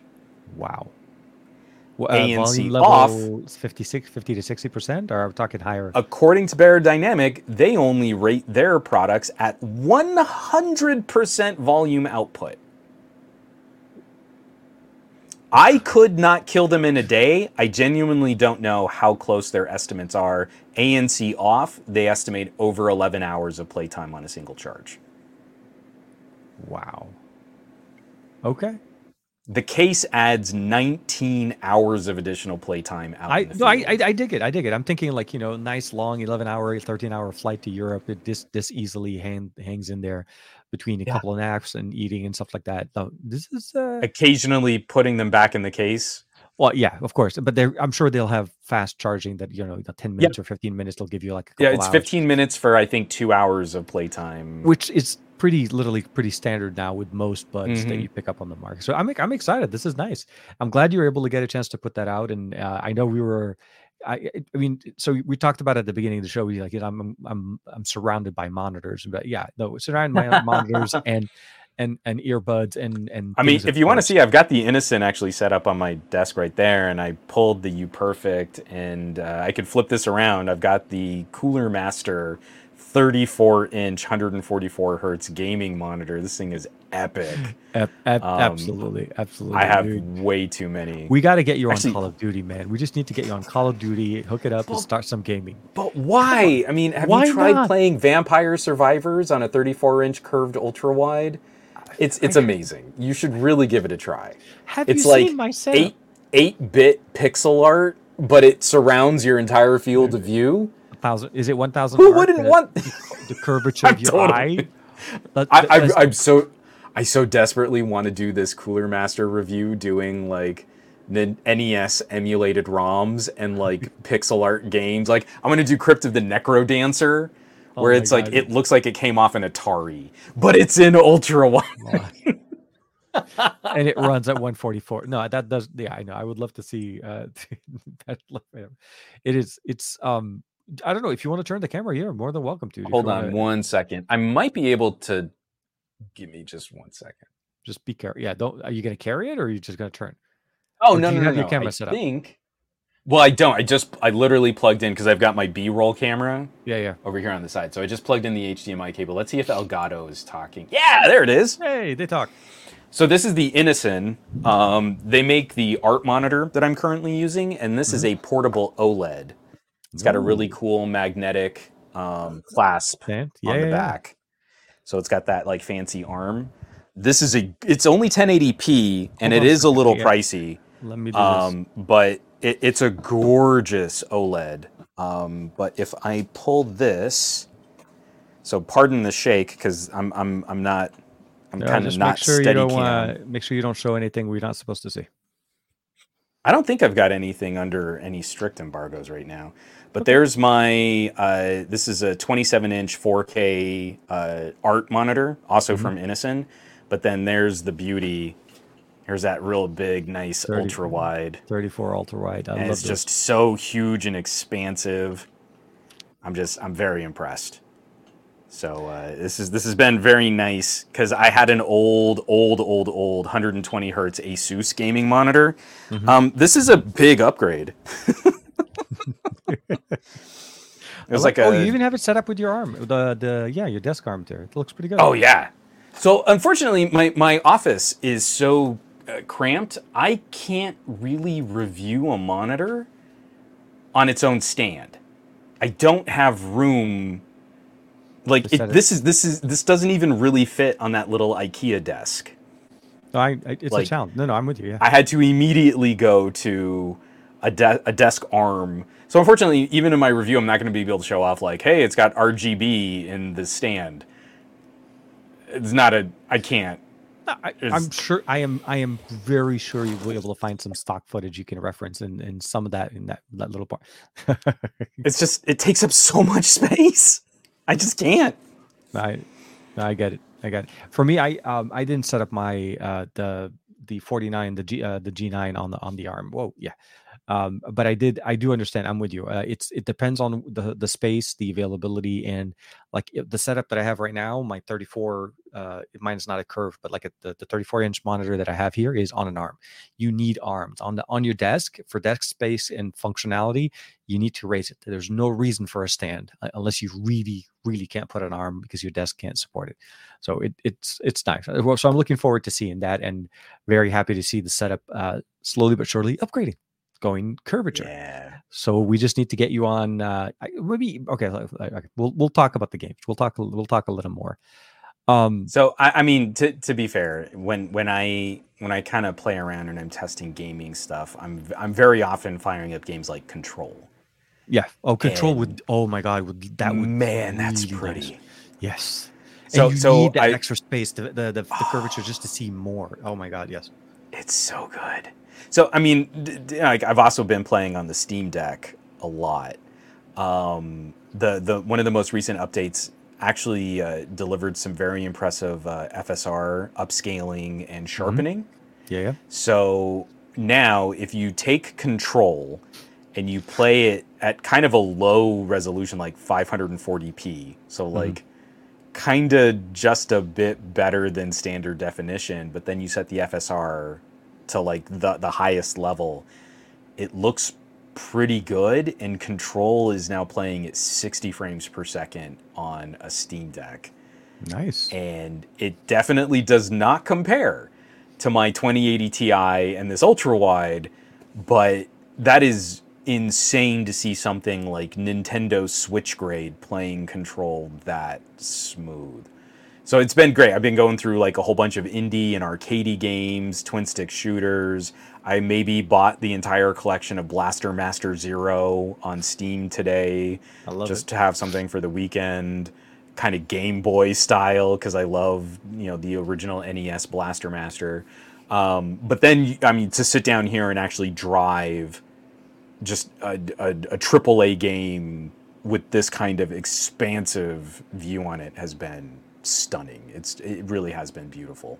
I'm excited. I'm excited to see your review on that one. So I'm, I'm really happy that th- you're you're you're drowning in, in displays, but you're drowning in such beautiful, crisp, colorful displays. So I'm really happy that, that that's know- coming up. So So, so, like we've been talking about audio products, I am not as qualified to talk about screens. Mhm. I, I understand optical tech and lenses and things like that, but I don't really even I don't even have like you know calibrating equipment. You know, I, I'm I was gonna say, yeah, I've guy. seen some videos. Yeah, some people are like, they're putting their calibration tools. They're trying to make sure you know what what the display actual color gamut. i- I Mhm. I absolutely there is, and if for some people like because when I've done my my reviews, um, I'll say this. You want to look at the technical data, look at it. I'm talking, uh, my experience and my review is from a lived in experience of how to use Yeah. it and what the, the situations I'm using and how this thing looks to me. Um, you can, if you're trying to go into an art display like you were talking before, and you need to have that color calibration done out of the factory, out of the box, kind of there, and you don't want to go in and try to play with it to calibrate it, then there are some videos out there. It's So, but nice. yeah, so no, no, I, I totally understand. Uh, but if you get more monitors, then at some point maybe you will, you know, expand the repertoire. Maybe that'll be something. Well, the thing I like is like audio products because I feel my ears are better descriptors for consumer grade stuff. And I feel like when I describe what I'm hearing, I can do a pretty good job of saying, like, Mhm. hey, for my ears, this is what this sounds like, and this is why I like that.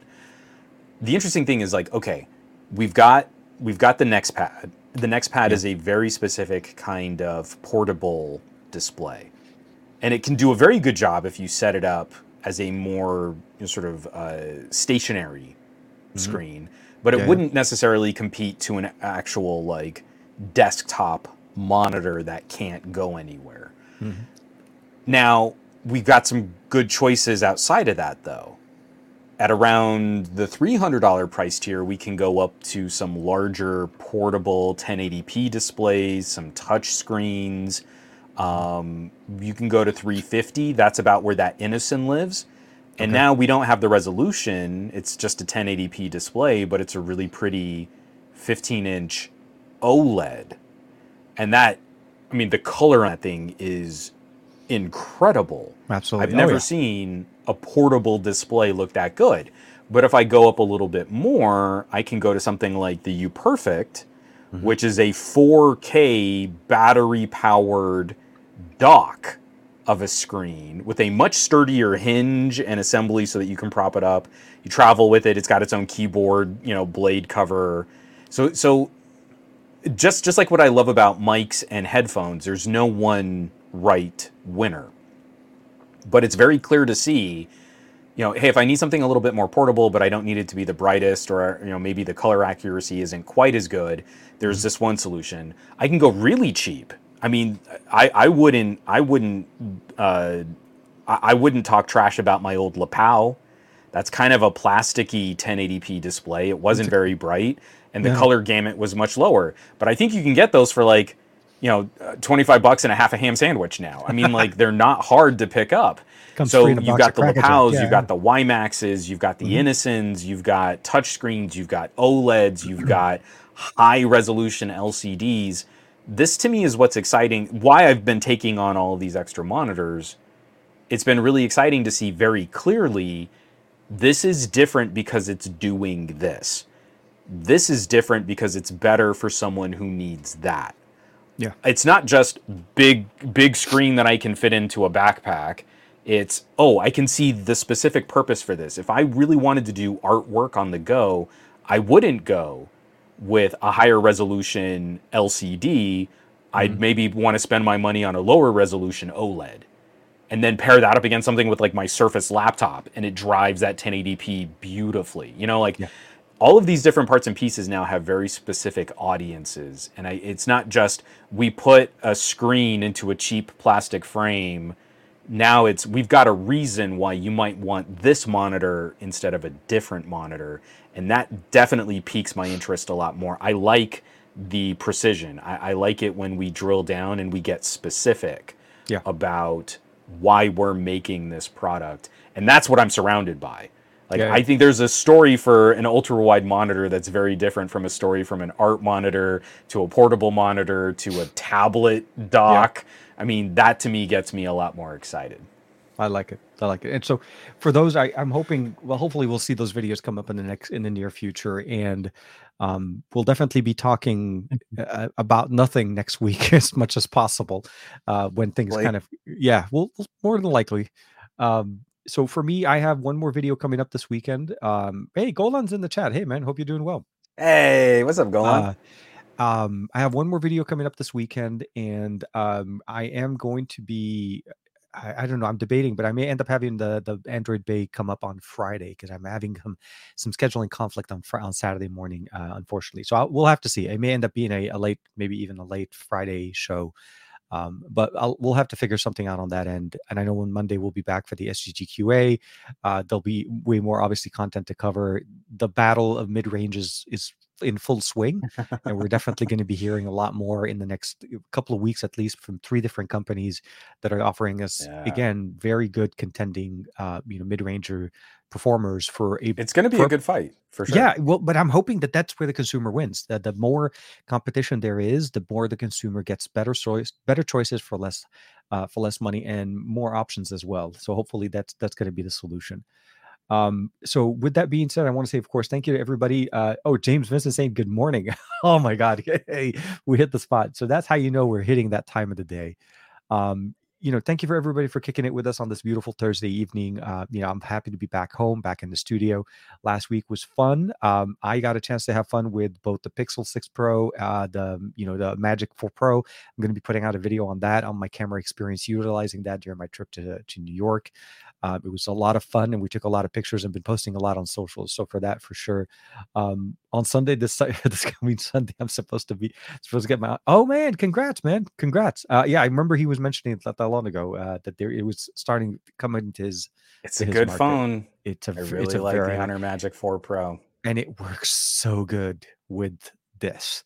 The NexPad, bringing it back, circling back. Let's see, can we get Sony to focus on it? Full. so, Yay, see, it's right a callback. There you go. Yeah, you bring it back at the end, you circle back, and you s- make sure you go with It's that. It's like So a poetry. It rhymes. it does. Um, if you haven't done it yet, please make sure to like and subscribe and hit that bell icon so you always know whenever our show goes live. Make sure to check out both Juan and myself's socials uh, in the description below. And the audio podcast will be going up hopefully live within the next day or so if you'd love to hear this on the go and maybe catch up on some of the conversations. Uh, but yeah, stay healthy, stay safe. Uh, again, you know, let let tech do good things for you, and we'll see you next week for another episode of the best of our week. Bye bye for now. Bam.